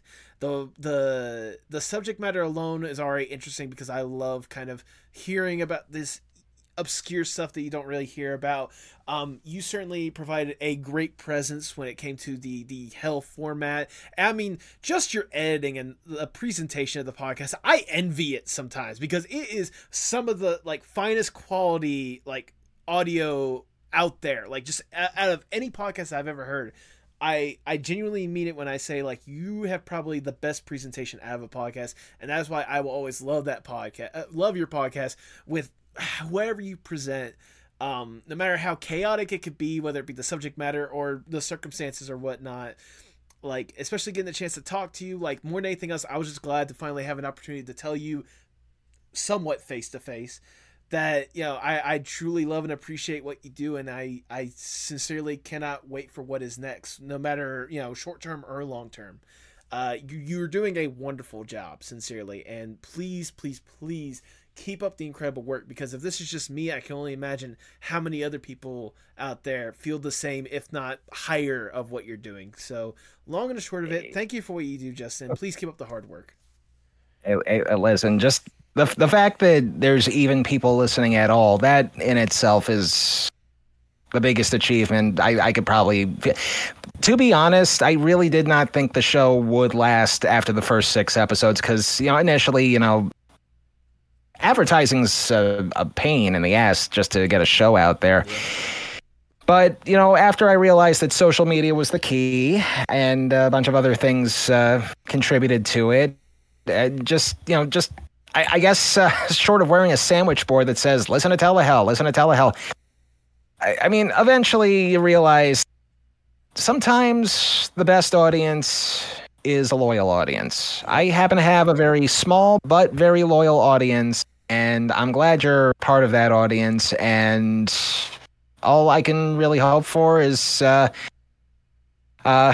over at Pandora or Wondery or Earwolf listens to this and realizes the same thing. Hopefully it's just a matter of time, especially with, again, the quality you put in your podcast. I hope so. Which does bring me to one last question I forgot to ask a little sooner. I mean, obviously, I'm a huge fan when it comes to the podcast, so I'm kind of curious. How would a small independent podcast host, how could he potentially get to Telehell to help present a topic at some point in the future? Well, if that sounds like an invitation. Hey, listen, if you want to come on, all you need is as much passion for a show that you hate as I have for a show that I dislike. And I got the schedule for season 6 all lined up, so I can just send you the list. And if there's anything you agree with, let me know and we'll work something out. I would greatly appreciate being dragged to hell for once in my life, if that is okay with you. Well, we try to come up with different ways to drag each time. If we use the same bit every time, then I mean, I understand budget is a thing, so I'm not expecting like to be, you know, anything. Well, that and theater of the mind. I mean, there's only so many times we can use telemetry and earthquakes and all that stuff. Sometimes, like last year with one of our patrons, we just said, "Walk down the hall, and you'll find us," and just. It was a question of budget, but also just trying to speed up and reaching the deadline. I'll say that was correct before wrong. That was Josh Weinstein for that episode, if I remember correctly. Right? No, that was Neil Weinstein. Neil Weinstein. My bad. I messed up the first name. I remember it was a Weinstein. I just could not remember the first name. That's okay. I've been calling him Weinstein forever, but that is true. And by the by, we do have a Patreon, and we do have it available so that if you ever want to be a priority co-host and also make a request, feel free to do that. Patreon.com/Telehell Podcast. And since you already started with the links, if people want to hear just exactly why I'm exactly gushing about this stuff and learn more about the incredible stuff you're presenting, go ahead and plug your stuff for the people at home. Okay, the main page is telehell.libsyn.com. We can be heard everywhere you can stream. That would be your Apple, your Pandora, your Spotify, your iHeart, your Deezer, your Google Podcasts, your Smokescreen, your Telegraph, your Phonograph, your summoning semaphore, circle. your two Dixie cups on a string, your sign language. Have I missed any forms of communication? If it's a podcast, you'll find us there. But telehell.libsyn.com is the main page. Patreon.com/Telehell Podcast is if you want to throw a couple coins our way. And we will send you swag if you do stick around, by the way. So plenty of stuff to, as long as there's a thrift store and as long as there are yard sales, I will send stuff to you. Other than that, we will return with season 6 on November 12th. And as far as how long the season's going to be this year, well, I do have my soul down here for all of eternity. Yeah, so you got time. I got time. Do you have any final words before we sign off? Aside from, do you have any more water and or throat lozenge for the record amount of talking that I just did? No, I think we're good. I think your show is good. I really enjoy all the stuff that I've been catching up with, and you keep up the good work too. And I'll try to come up with something a little eloquent to say for you when you come down here. I'll be sure to keep that in mind. But honestly, just having the opportunity to appear on the podcast is more enough for me. So definitely send me that list, and I'll see what we can rag on together. Awesome. Then with that, all I've left to say is for the people at home, pay your artists. And pay the writers and actors, too.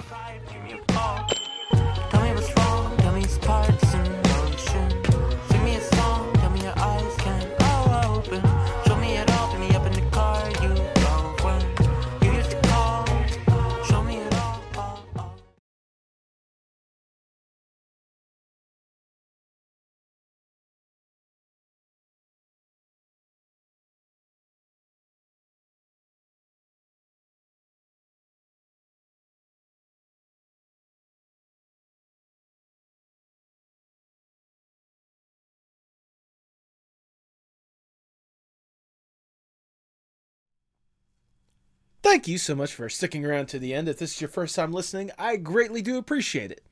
Like I said from the very start, Telehell is a podcast that I have been hooked on instantly, especially from the production value of it that Justin brings to it, and just how much fun it is that I knew I had to have Justin for a conversation at some point. Justin, if you've gotten up to this point, thank you so much for your time and for providing a fun show. Seriously, I am always amazed with the world of podcasts, and I think that's why I'm glad that I immersed myself in the world of podcasts. I kind of mentioned it briefly in the podcast itself, but it was last year when I found Telehell, because I decided to do just 100 days, randomly out of the blue. For 100 days, I'm going to promote a podcast a day. And it really opened my eyes to the wide range of podcasts that are out there, the types of podcasts, the production that some of these podcasts have. It amazes me more than anything else how diverse the world of podcasts are, but I also feel like it's still like one of the most underrated forms of content out there. Like, let's be honest with ourselves, people. The main reason you'll hear about a new podcast is because some celebrity that you guys follow is the one in charge of it. And there's nothing wrong with that. Obviously, like, that's a way to get ears and eyes onto the product in the first place. But if you only have like a handful of podcasts, take the opportunity to challenge yourself to search out for a new podcast. I know that there are still times where I am surprised with the podcasts that I do get to stumble upon. I mean, I have my core group of podcasts. There's, Telehell, Tell Us About Yourself with Christian Carrion. Shout out to him again. Ridiculous Crime. That's a fantastic one that I constantly go back to. I mean, The Lines Led by Donkeys podcast. Fantastic little war history podcast if you're curious. Like, there are so many incredible podcasts out there, some of which never get the opportunity or the light of day to really get that, shine. I do what I can on this podcast to highlight artists, and I hope you guys can take the opportunity to do that, not just with artists, but other podcasts.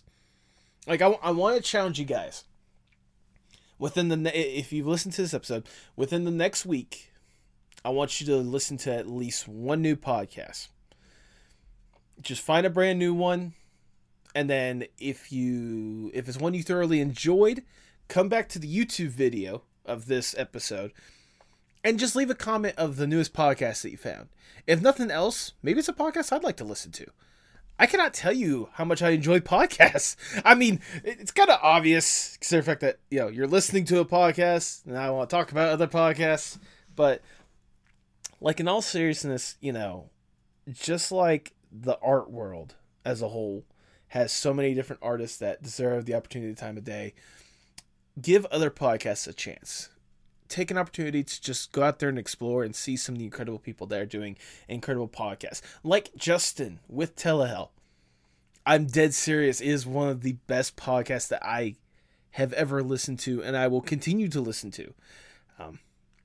If nothing else, like I kind of teased that with the podcast, I'll see if I can find a way to sneak myself into Telehell. And if the opportunity arises, I'll be sure to let you guys know. Because it'll be a fun episode. It will always be fun to talk to Justin.